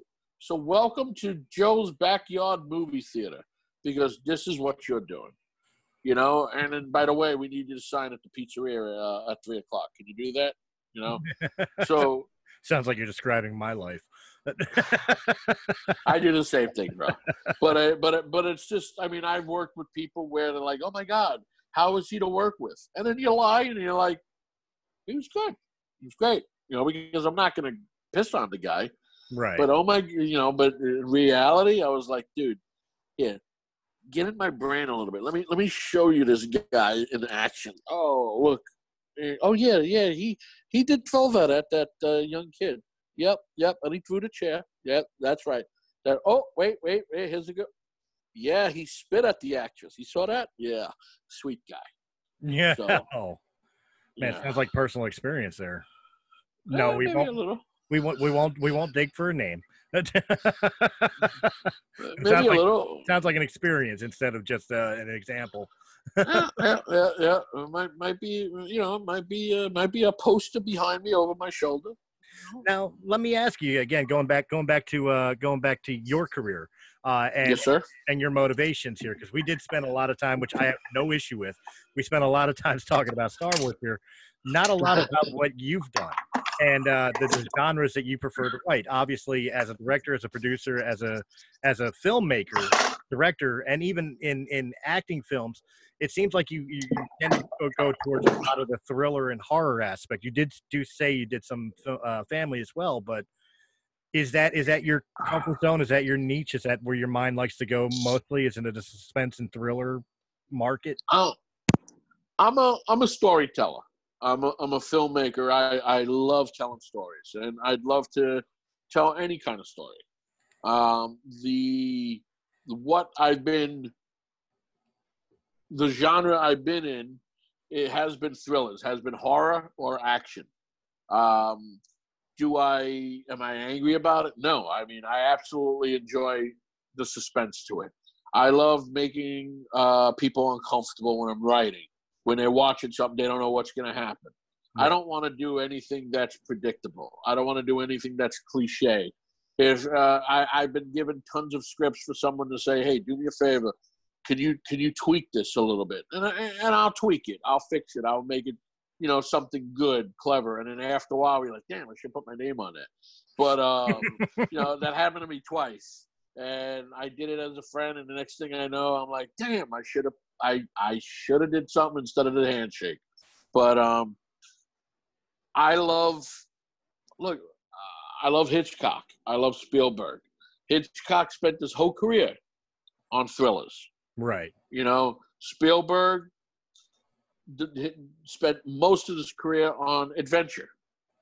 You know, and and uh, uh, a period he went through that you don't real, really realize uh, as as a fan as you when you're watching his movies, but family. In my movies, there's a lot of things that has to do with family. Uh, Spielberg also, if you watch his movies, if you watch all his early films, there's he's a child of divorce, and everything that occurred in a lot of his movies was all about someone leaving someone not coming back, divorce, what happened, you know? So that was going on through his whole life. Uh, Well, most of his life. I mean, the only one that doesn't have anything like that is is Jaws. But if you think about it, it is there also, Mhm. where the family moved away. They're in a new spot. They're in a new area. He's the sheriff in a new town. Nobody knows him. There's, uh, uh, you know, um, um, his kids are a little homesick because they're missing. That's not the way they do it. You know, they're not. They're not from the island. You know, as he says in there. You know, we're not from the island. You know, you can't be an islander if you're not born here. You know, Right. and then then he then he had the same thing in ET, single mom. You know, same thing in Close Encounters where you actually saw the family break up. Mhm. Same thing with uh, um, uh, the Goonies. Same thing in Goonies. Indiana Jones, great character. Same thing. You Mhm. know, the guy was missing. You know, his father left him. So Spielberg dealt with a lot of, and it comes out in his work. Uh, with my stuff is a lot of my movies is always about family, something to do with family. Whether um, and it's not that that has to be the reason. It just sometimes when I'm writing, it goes into that uh, a level. Or if I'm not doing my own writing and I'm directing somebody else's project, something attracted me about the family aspect, like the Rack Pack. There's a there's a whole family aspect, and kind of helped write a lot of that scenes in the film. But that kind of drawn me. Um, when you say when you say family now regardless regardless of, of how uh, association or relationship to each other you're, Right. you're talking about the bond like we're going to get through this together whether it's a brother or somebody you consider a brother or if it's a nuclear family of husband and wife and kids or whatever there's always the bond that we will survive together we're always going to there's three words that were uh, that appeared in a few of my films. Right. Family is forever. And um, I apologize for the uh, technical difficulties, guys. Bear with me. We will get this back up and running.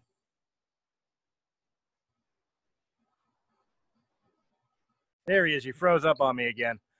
That's all right. oh, sorry, I, I do that. That's the uh, it's my deodorant. Oh, okay. Is that what it is? Raise your hand if you're sure. No, you were saying family is forever. That that's where it froze off. Uh, family is forever. uh, fa- well, that's a good spot to freeze off on. That's it. Um, ended family the is episode right forever. yeah. Go ahead. Uh, no, but that's what that's basically what I was saying is most of the things in my film are a fam family is forever, and uh, um, it's just you know when you realize stuff growing up, you know your your your family's always around you, but as you get into an adult and you move away and everything else, you you you kind of long for those times again. Um, and a little little side note: my mother and I share the same birthday.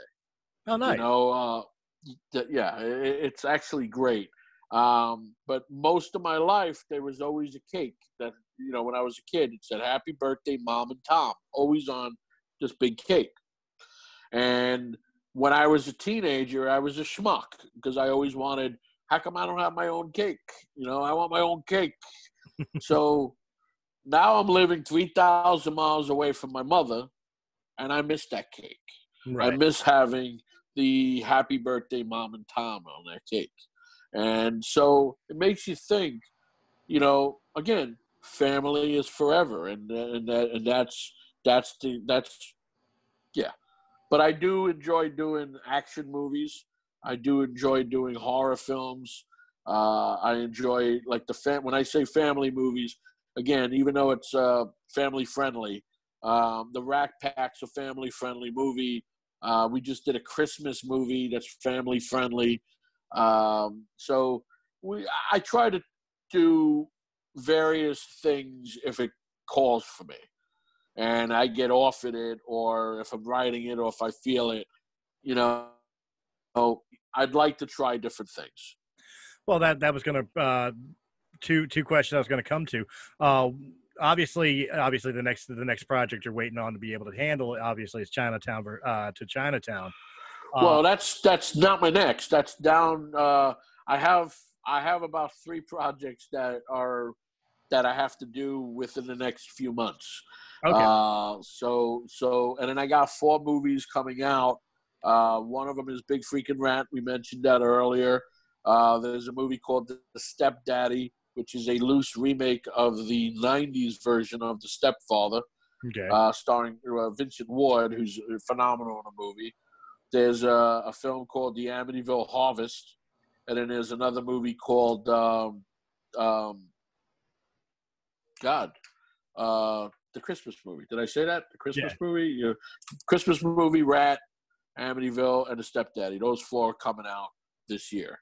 Okay. So I'm excited about that. We just had Nation's Fire came out um, with Bruce Dern and uh, Chris DeGrati. Um, and uh, there's a movie streaming on Netflix called The The Hard Way that behind me. I wrote that film. Um, I was supposed to direct it, but schedule. So I'm happy the way it came out. Well, the two questions, the two questions I was going to ask was uh, once once these films are in the can and out, uh, the four films you're waiting on plus the uh, the, the Chinatown to Chinatown. What would be next? Like, would you what what would the genre be that you want to go to next? Would it be like sci-fi, western?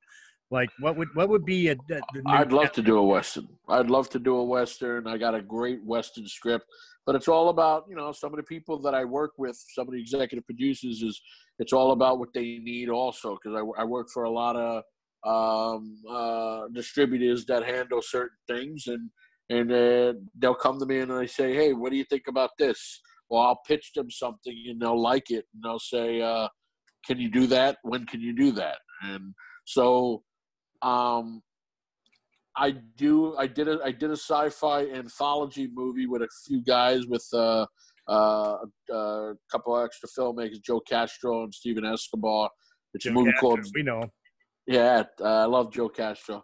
Joe Castro did all my uh, effects for the last uh, seven projects I've done.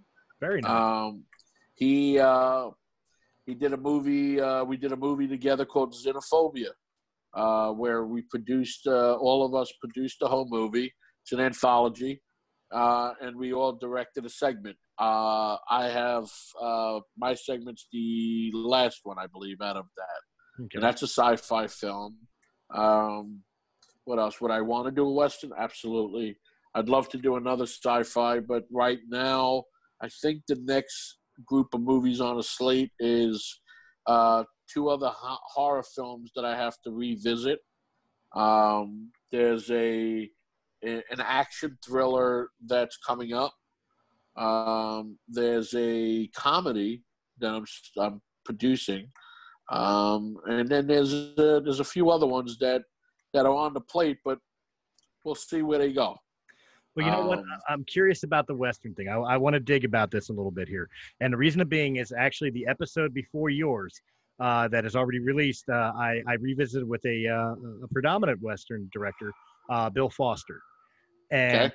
Bill is working on a new film, uh, getting ready to release uh, Showdown of the Bonzos, as well as a brand new film, which the title is escaping me at the exact moment, but he's he's he's in he's in pre-production for this film as we speak.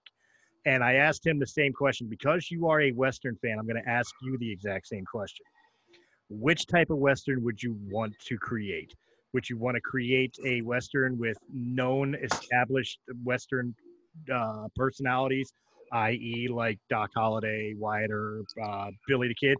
Or would you want to create a mythos within that wild west feel of a completely original character un- unknown untied into to the wild west history?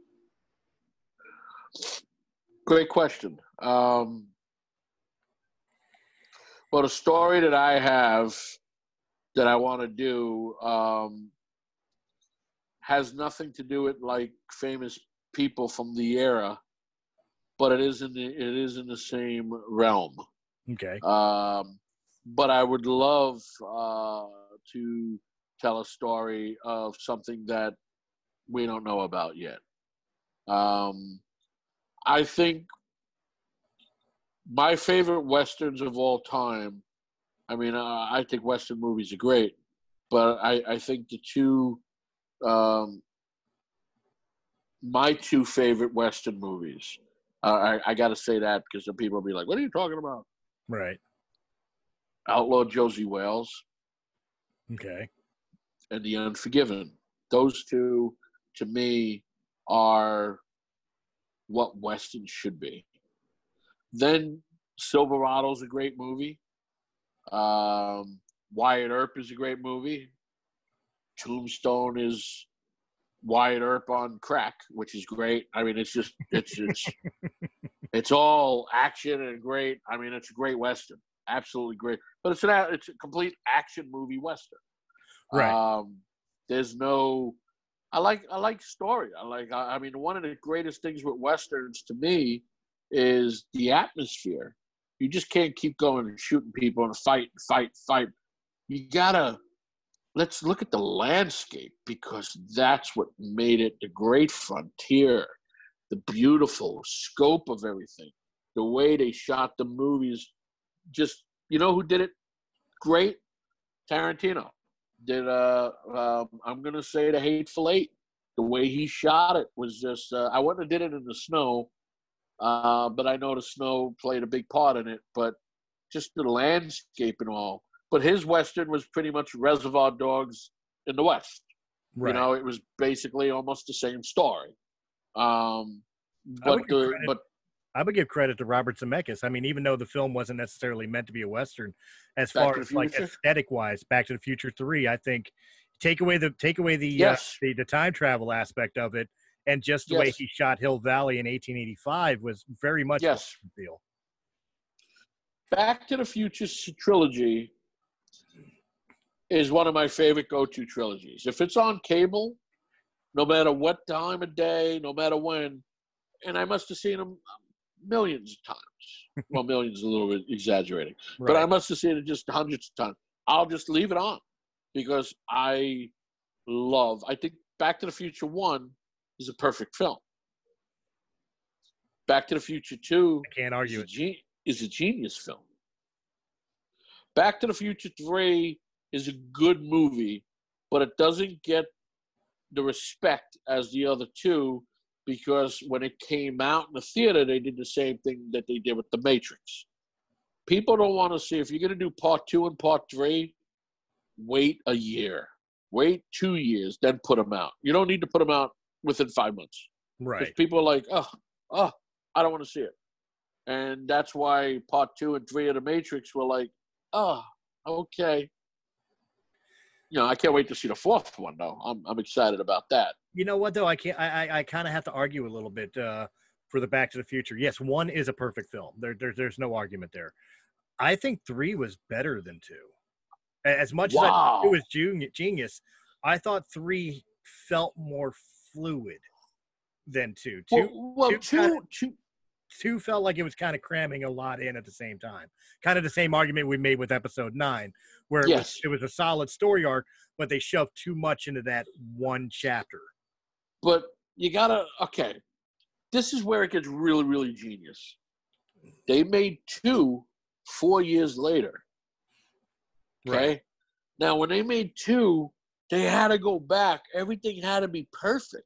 There is there's things in two that you don't even see in one. And then Mhm. when you watch one, you're like, oh my God, how did he? How, that is, I mean, from the eye line, from the, the, the way they stood, it's just the only thing they got rid of was was Jennifer. All right, out, you're out, gone. oh, and and Crispin Glover, yeah. gone, out. You know, they should have kept their mouth shut because it was when the movie was coming out, when they were talking about it, the first thing they said, well, I want this much money. Bye bye Yep. and and and, and they get rid of you. I mean, people don't wait.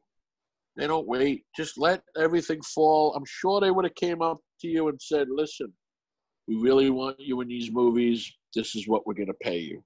But you know, when you get on the phone and say, "Hey, I hear you're making these movies. Well, my client wants this." Bye bye. Well, that, kind of leads to another question I could ask too. Um, and again, it kind of goes back to Star Wars to George Lucas. When Lucas did Star Wars, he wanted to use unknown actors. He wanted he wanted the story to be pre- pre- uh, predominant, so he used actors that nobody knew, or at least that had had little experience. He did obviously bring in Alec Guinness and Peter Cushing for legitimacy, but you know Mark Hamill, Harrison Ford, Carrie Fisher. I know it's hard to believe, but back in 1977, nobody really knew who the hell these people were, so they were relative unknowns. As a director, as a as a writer, do you prefer to use star power to help uh, propel your film, or would you prefer using relative unknowns to where they service the story more than having their stardom kind of, in a sense, uh, bury the the story involved? Both. Um, sometimes it all has to do with. Uh, so you live in a world where filmmakers, no matter how big they are or how small they are, there's always another person telling them what they need. Right. So even Spielberg, even anybody else. I mean, Spielberg will, oh, I want this person in the movie, and then, well, we can't put that person because that person can't sell a movie. You're going to need to put this person in the movie.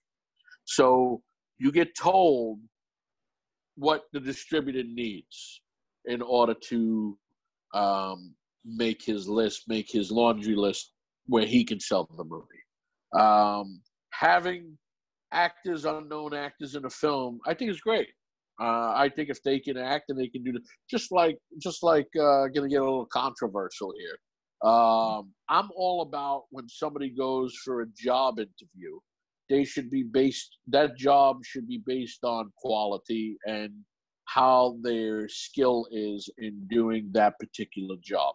Whether it's a female, whether it's a male, whether it's a different uh, uh, ethnic race.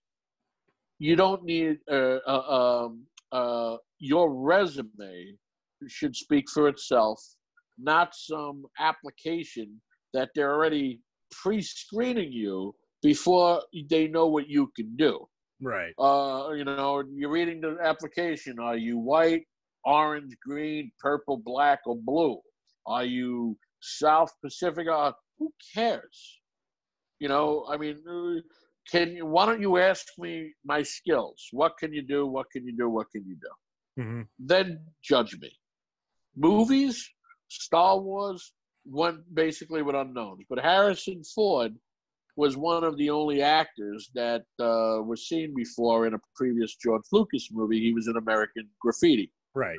And uh, he got that gig because George Lucas was writing the script, and uh, at the same time was was was uh, getting distracted by the carpenter in the house Mhm. building a door, and that carpenter was Harrison Ford. So he kept looking at this guy and he asked him, Hey, you ever do any acting before? And Harrison Ford said, Yeah, you know, I, I've done stuff. He was a bit part guy. Uh, you know, I walked into an old film and he's, he was a bellhop in one thing, but Hmm. it was it was the little click that bounced Harrison Ford around. George Lucas used them, and he gave them to his friend uh, Francis Ford Coppola, who him in Apocalypse Now. Apocalypse Now, Francis Ford Coppola gave him to his friend Ridley Scott. You know, put him in this, put him. So before you know it, you're like, oh my god, you know. Uh, George, uh, Spielberg, another friend, put him in, you know, Raiders of the Lost Ark. So if there wasn't that little clique of people recognizing your work, they wouldn't be there. But having an unknown in a film is great. But the movie, the story, needs to be spectacular for people to go out and watch that movie and buy that film. The original Halloween. Here's a guy, here's a director who is obsessed with Hitchcock. And as a filmmaker, when you look at Halloween and you look at Psycho, it's almost as similar Almost the same film. to the point where you got Sam Loomis as a character in Psycho, who's the boyfriend of uh, the, the the sister. right. In Halloween, Sam Loomis is the doctor. You know, it goes back and forth. It's, it's, it's the same story.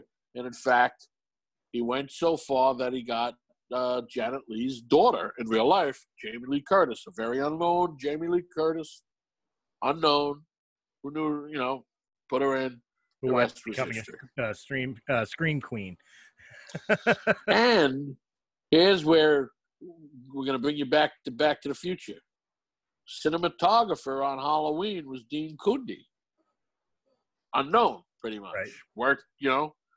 Dean Cundey went on to shoot Halloween, Jurassic Park, Back to the Future, all you know, Spielberg, all these Spielberg movies. Here's a guy that made this little indie film and made it look so amazing. We're also on to do Back to the Future. Went also on to do Jurassic Park. When I don't know if he did ET. I got to double check that, but you know, I mean, uh, so it's all about. He was an unknown, now he's he's forget it, Dean Cundey. You know. Exactly. That, that's that's why I was curious, like, uh, because I, I know some people that, that that's a fear. Like, of course, you you know a movie's gonna draw if you got Brad Pitt in it because it's it's Brad freaking Pitt. Pitt. Even even if the story is garbage, people are gonna see it because it's Brad Pitt. You know, and I'm, Right. I know I'm showing my age. There's better actors than Brad Pitt out there today. That's a name, but I mean, like, you know, it, that that type of star power that it services the film, but at the same time, it kind of drowns the story arc. Where as an unknown with a good story, like you said, the story will draw them in, and then the character is not lost in the fact that you're looking at you're you're, you're not looking at Brad Pitt as you're looking at this is the person on the screen. This is this is the character. You know what I mean? Marvel did it. Marvel took all these actors that were kind of up and comers. They popped up here, they popped up there. They weren't really big mega stars yet. Not counting Robert Downey Jr. I'm talking about these other guys. Then all of a sudden, you give them a, a, a good story and an ideal character, and now they're, you know, kids know their name. Mm-hmm. You know, I mean, Chris Evans had to start off in the crap versions of the uh, Fantastic Four. Oh come on! You know, no, come on. We got we got to be fair. Those weren't that terrible. Now that reboot, no, no, he was okay. The, the reboot was terrible. The, the reboot, reboot was was terrible. terrible. yeah, that's that's what I meant. Sorry. So let, let me go back. You know, he he was, a, but you know, I mean, even like the Hulk. Look how many versions of the Hulk it took for them to kind of get it right and realize you can't make a Hulk movie. You can make a Hulk character, and people want to see that Hulk character in a film. Right. But nobody wants to see its own movie because you, there's only so much you can do with the Hulk right. you know. But I do think um, the best Hulk, and he was stupid to walk away from it, was uh, Edward Norton's Hulk. Was great. That movie was phenomenal. I actually didn't mind Eric Bana. Eric Bana's not bad, but that movie was just boring. The movie was boring. His portrayal of Bruce Banner, aka the Hulk. No, not bad, not bad, not bad at all. But you know, Ed Norton could have could have got his career back where people liked him again, and uh, I will I will argue that I think uh, Hulk standalone film would have would have worked if they would have led it towards uh, Planet Hulk. If they would have led it towards the Planet Hulk story story arc, I, I think that would work as a film. Especially if maybe that's Mark- coming. Especially if you get Mark Ruffalo to agree to do it. Since everybody associates Ruffalo as, as the Hulk now. Of course, he's You know. he's played the character in how many movies? Yeah. You You know, know, people don't remember uh, uh, Eric. Uh, uh, what's his name? Eric uh, Bana and and uh, Norton, Norton. Yeah. They remember the storylines, but they don't remember like was that was that you know was he in that one? You know, type thing. But uh, I don't know what the Marvel's gonna do with the new wave of uh, superhero movies now, because that their uh, the next phase It's kind of like who cares type of type you know titles. It really like, is. oh, It you know, it's like oh, okay, Truth be all right, maybe. truth, truth be told, as far as Marvel's concerned, one of my favorite all-time characters is Spider-Man.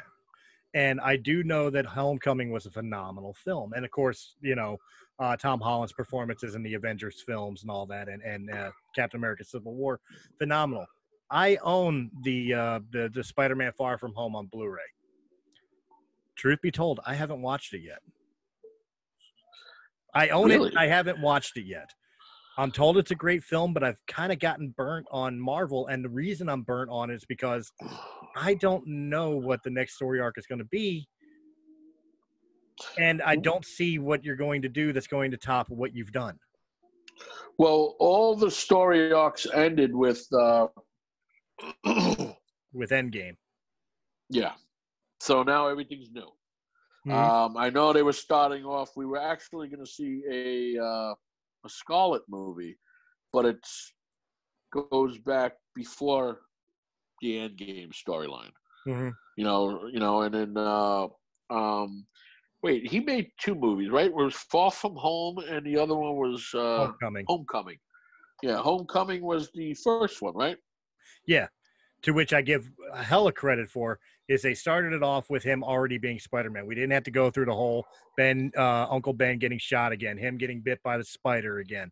We didn't have to go through that. We we are we came into a world where Peter Parker was already Spider-Man. You got to watch that movie. Michael Keaton's phenomenal in the film. I did. I, I watched Homecoming. I never. Oh, I thought you said. From- I haven't watched Far Oh, From Home, oh, Far From Home. where he takes on Far Mysterio.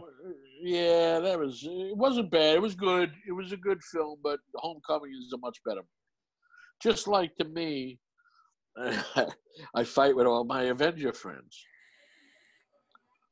I like the one that was before uh, Endgame. What was the one that came out before Infin- Endgame? Infinity Wars. I thought that was an amazing film. It, it at the very end of that film captured so much emotion, and you're like, wow, wow, this movie was good. I'll take. Was like, eh, it was good. It was a good movie, but eh, the directors of the directors of the uh, Avengers last two films. Uh, what what was it? The Russo brothers, correct? yes, Uh, the end of Infinity War. The most heart crushing thing was Peter begging not to go. I was I was crying like I, I'll admit it, man. Somebody was cutting onions in the room next door because I was I was dying in Infinity War with with Peter. But then like a month later, the Russos came out and it then described what Groot was saying to uh, to Ricky Rocket or Rocket Raccoon rather, excuse me, uh, to Rocket Raccoon. I was like the guitarist, isn't that movie too? Right. Told you I'm an '80s head, but uh, you know, he, he he you know he's he's fading away, and he's I am Groot, I am Groot, and you know the, the way uh uh what's his face is selling rockets emotions and stuff. When the Russos brothers came out and and described that what Groot was calling him was father, dude, that destroyed me. No. yeah. That yeah. absolutely.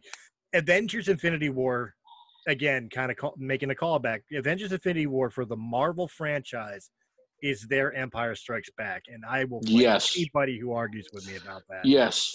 Yes. Yes. Yes. Yes. Yes. That was truly Yes. a phenomenal film. You know, the one thing with the that that that I'm interested in seeing, but I don't want to see another reboot. I really don't. Right. Is since Disney bought 20th Century Fox, they have all the other Marvel characters now. Minus, they got this. They still got the deal with Sony with Spider Man, right. uh, but they got the X Men, and now they could put the X Men in anything. But I just don't want to see the beginning again. I don't want to know again. Uh, you know, it's one of those things like, oh, come on. I, I would rather see them connect the, the pre existing X Men stuff into the Marvel MCU. MCU. Uh, that, and I think I think they have the way to do that. They've got Deadpool. Deadpool could connect it all in. Yes. But as far as the next phase of Marvel film, if if Marvel really wants to catch me, forget forget Captain Marvel, forget Ugh. next Spider-Man film, forget all those types of things. You want to capture me in the new phase, and you want to ha- want to give me an anchor that'll make me say, "Now I want to see where they're going to go with it." Give me a Moon Knight movie. Moon Knight is Marvel's Batman. If you don't give me a Moon Knight movie, you're not giving me anything. I was just telling a friend of mine, you know, it'd be great if Disney turned around and bought DC. How crazy would they be to mix characters? I don't think it'll ever happen. Like I, I- could see Disney buying DC uh, DC Studios, but I, I I don't think they would ever try to to screw with the comic book market and, and do the crossover between DC and Can you imagine that? Can you imagine a world where you just it'll be like the a real weird version of the uh can't call it Justice League because it's a whole different thing now. right. You know, can you imagine every character, you know, in there? You know, this Ant Man's with this guy, and this guy Wonder Woman is with with uh, you know, I, I, Iron Man. You know, and it's like, wow, wow. So anyway, I would. I if if they did that, I would want to see. I would want to put to rest the uh, DC versus Marvel arguments of who would who would win in a fight, Superman or Captain Marvel. Let them go at it. if, if you're gonna do the crossover, give me that one. true, give me that one. And I, I, I'm sorry, Marvel fans. Superman will whoop her ass.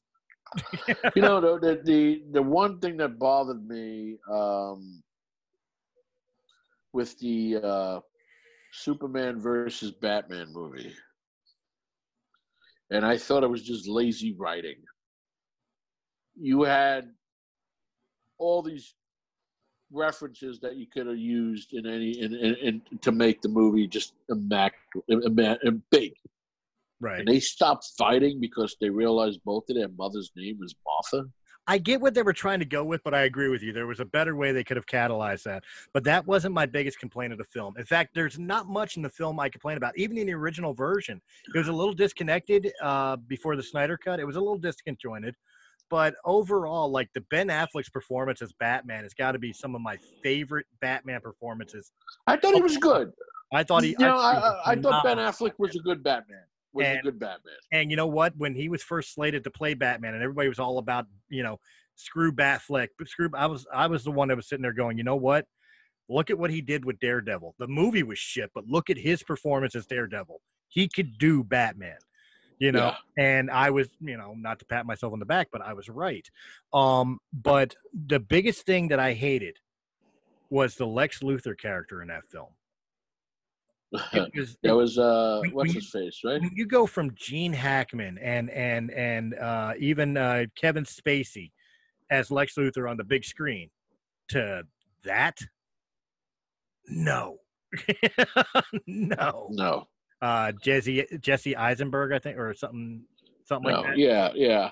You know, I, I, uh, I'm glad that you brought up uh, Kevin Spacey because I thought Superman Returns is such an underrated film, and the reason why it bombed is because there wasn't really a lot of action in it. It, was kinda a little bit more. It was a little bit more, but but Bryan Singer kind of had the right elements. You know, got John Williams' score.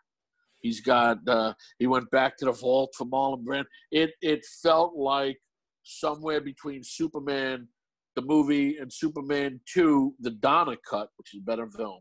Mhm. You you you get the Superman Returns. So it's like forget about the Richard Pryor film. Forget about him fighting uh, the Nuclear man. uh, oh, oh. You know who's missing in that movie? Rose from the Jedi series. There you go. It's like, what are you doing? Throw Thank- Benicio del Toro in that one too. yeah, just have Jar Jar make a cameo appearance. There you go. ruin it all. Oh my god! But no, you're you're absolutely right. I, I, I think I think it is very much is an underrated film, and I think it's because of the fact, like you said, it, it kind of ran long and and long winded and boring because it was meant to be more of a dialogue and and And love story. film than than it was an action flick. And most people go to see Superman to see action. Right. Um, but I, I do think it's an underrated film, and I'm not a person who absolutely hates three and four. No, that's wrong. I'm not a person who absolutely hates three. I, I don't mind three. Four, yeah, that that's hot garbage. In fact, I should do a podcast one day arguing the merits of uh, Batman and Robin versus Superman Quest for Peace and see which one. Ugh. what a bag of shit. oh, And then you put that up there with Beverly Hills Cop 3. oh yeah, yeah. I was a big Beverly Hills Cop fan, and then when the third one came out, it's like even the story. It's like, can you imagine the executive reading the script and saying, "Wow, this is a great movie. Let's make this film." It's it's terrible. All right. Well, It's a terrible movie. All right. Well, I'll, I'll, I'll throw another one into that shit sandwich for you. Let's put another slice of meat in there. How about Jaws: The Revenge? Ah. Jaws 3D and Jaws: The Revenge. 3D still had a more merit than Revenge. I mean, it wasn't Uh, great, but it had some merit to it. Yeah, you- let's put. Uh, uh, you know, you know what's weird? It took me a long time to like Halloween Three: Season of the Witch. I hated that movie. Because I hated it, hated it, hated it. It was Mike just wasn't in it, right? he wasn't in it. Uh, don't call it Halloween three, but I understood what Carpenter was trying to do. But when I watched it, I don't know about five years ago, I revisited it. I think it's phenomenal. I think it's a great film. I, but the title sucks, but it's phenomenal. But it's telling you there, Halloween. They shouldn't have put a third one. Should have just said Halloween, season of the witch. It's telling you, season of the witch. Because Okay. each Halloween he was trying to do a new story, but the studio wanted another Michael Myers. Just like uh, the other movie that's underrated too in the franchise of Friday the Thirteenth is Part Five. I was just about to ask you that. Do you have the same feeling towards uh, Jason Live or uh, A New Beginning? That that's that was the title of the film. Five, A New Beginning. Five is a good film, even though Jason's not in it. Technically, he is, but he's not. Um, It's a copycat. Yeah. I'm not a fan of Seven. I'm not a fan, and I love Kane Hodder. He's my friend. I, I'm not a fan of Seven. I'm not a fan of Eight. I'm not a fan of Nine. Not a fan of Ten. I'm a Uh, ten. I I agree with you with seven and eight and nine, but ten has that campiness to it. I mean, it's come just too campy. it's too. Look at Part but- One and Ten. Look at Oh, Part no. Two and Ten. Oh no, I don't. I don't, Three. I don't watch Jason 10 with the same, you know, I want to be scared and and and you know, eh, feeling that intensity of 1 through 4 or Right. whatever. But I can watch I can watch uh uh Jason X for comedy relief. You know, The uh, first, yeah, now the first six movies were great. I'm a fan of the first six movies. I, I'm a person who still argues it should have ended at 4. I mean, you called it final chapter for a reason. Hey, then we got the new beginning, True. But uh, and then Jason lives. if there was any film I think should in the horror genre that should never have existed, truly ever existed, in my opinion, this is my opinion, is Halloween or uh, I'm sorry, Hellraiser Bloodline. The fourth. That Hall- was uh, directed. Wasn't that directed by Alan Smithee? Even he thought it shouldn't have been made because Oh. Alan Smithee's the name that we use when we know it's a bag of shit. when you put Hellraiser in space, come on. You know, there's a few films I produced and I and and I did that uh, uh, because of the executive producers or the distributor had to do and change certain things. I wish I could go back and directed by Alan Smithee, but what can you do? It's it's it's done. Uh, it's it's yeah, yeah, it's done. I mean, it's very uh, to be fair, and it's kind of when you brought up uh, Beverly Hills Cop, it's almost it's almost fair to say that by the end of uh, a franchise, it's always almost always goes to garbage. Very few exceptions. I would argue, like Lethal Weapon, I think stayed strong through all four films. As an example, Oh Yeah. wait, what's going on? I'm uh, I'm gonna end up losing you because I'm on uh, a low battery here. uh oh. Uh, If yeah. if you want, I, I would definitely say this. Then, if we're gonna if we're gonna lose it, we'll go ahead and end this episode here. Uh, why don't you go ahead and tell everybody where they could find you if they want to get in contact with you, and of course, what you have uh, up and coming, and where they could check it out. Great. Uh, people can find me at uh, churchhillproductions.com. Uh, I'm on all social media at Thomas Churchill. Uh, you can find me on Facebook, Instagram, Twitter. Um, just keep, uh, you know, coming to the websites and Facebooks, and you'll see other movies coming out. Um, or Google me. I hate saying that, but yeah, Google me. You'll see other things that we're doing. Um, where uh, there's there's a big freaking rats coming out this year. Uh, the Halloween, uh, Halloween, the Amityville Harvest. Uh, there's a lot of cool things coming, so I'm pretty excited, um, and I'm pretty excited to see the next stuff that's coming up on the next slate. And again, also keep an eye out for Chinatown and Chinatown sometime next year. And you know, uh, it's been uh, an honor to be on your show, man. I I had fun talking to you. Oh, you know? absolutely! I had a blast just uh, just breaking off. Normally, I try to do interviews on this show, but you and I just had fun talking film in general. I, I definitely want to invite you back on as a part two uh, interview to get into Any- know anytime you want. Absolutely, Anytime you want. absolutely. Thank you. I had an absolute blast. And the guys, of course, you can find this episode here and all episodes of Breaking the Fourth Wall right here on Realm of Mist Entertainment's uh, YouTube channel. Like, share, comment, subscribe. Check out all the other great podcasts, Realm of Mist Entertainment. And of course, for our audio only fans, you find us on Anchor.fm, Apple, iTunes, Spotify, Pandora, iHeartRadio, anywhere quality podcasts can be heard. I will be sending you the links to all of them as soon as they are up and produced. Uh, and guys, of course, thank you very much for hanging out with us. Look for uh, part two of this interview coming out very, very soon as soon as we reschedule one out. And I will catch you on the next Breaking the Fourth. Thank, thank you very much. Be well. God bless. God bless. Have a good one, guys. Hey guys, it's Chris from Realm of the Mist Entertainment. If you enjoyed this video, please hit that thumbs up button. Like, share, comment, subscribe. Check out all the other great podcasts that can be found on Realm of the Mist Entertainment's YouTube channel or our sister channel, Sounds Dicey Gaming, for all your tabletop needs. And if you prefer your podcast in audio only format, check out Realm of the Mist Entertainment on Anchor.fm, Apple, iTunes, Spotify, Pandora, or wherever quality podcasts can be heard. To our Patreon supporters, we thank you very, very much. And if you're interested in being a Patreon supporter, please go over to patreon.com slash realm of the mist. And just a dollar a month gives you exclusive content and helps our channel out greatly. Guys, again, thank you very much for joining us, and we will see you on the next episode.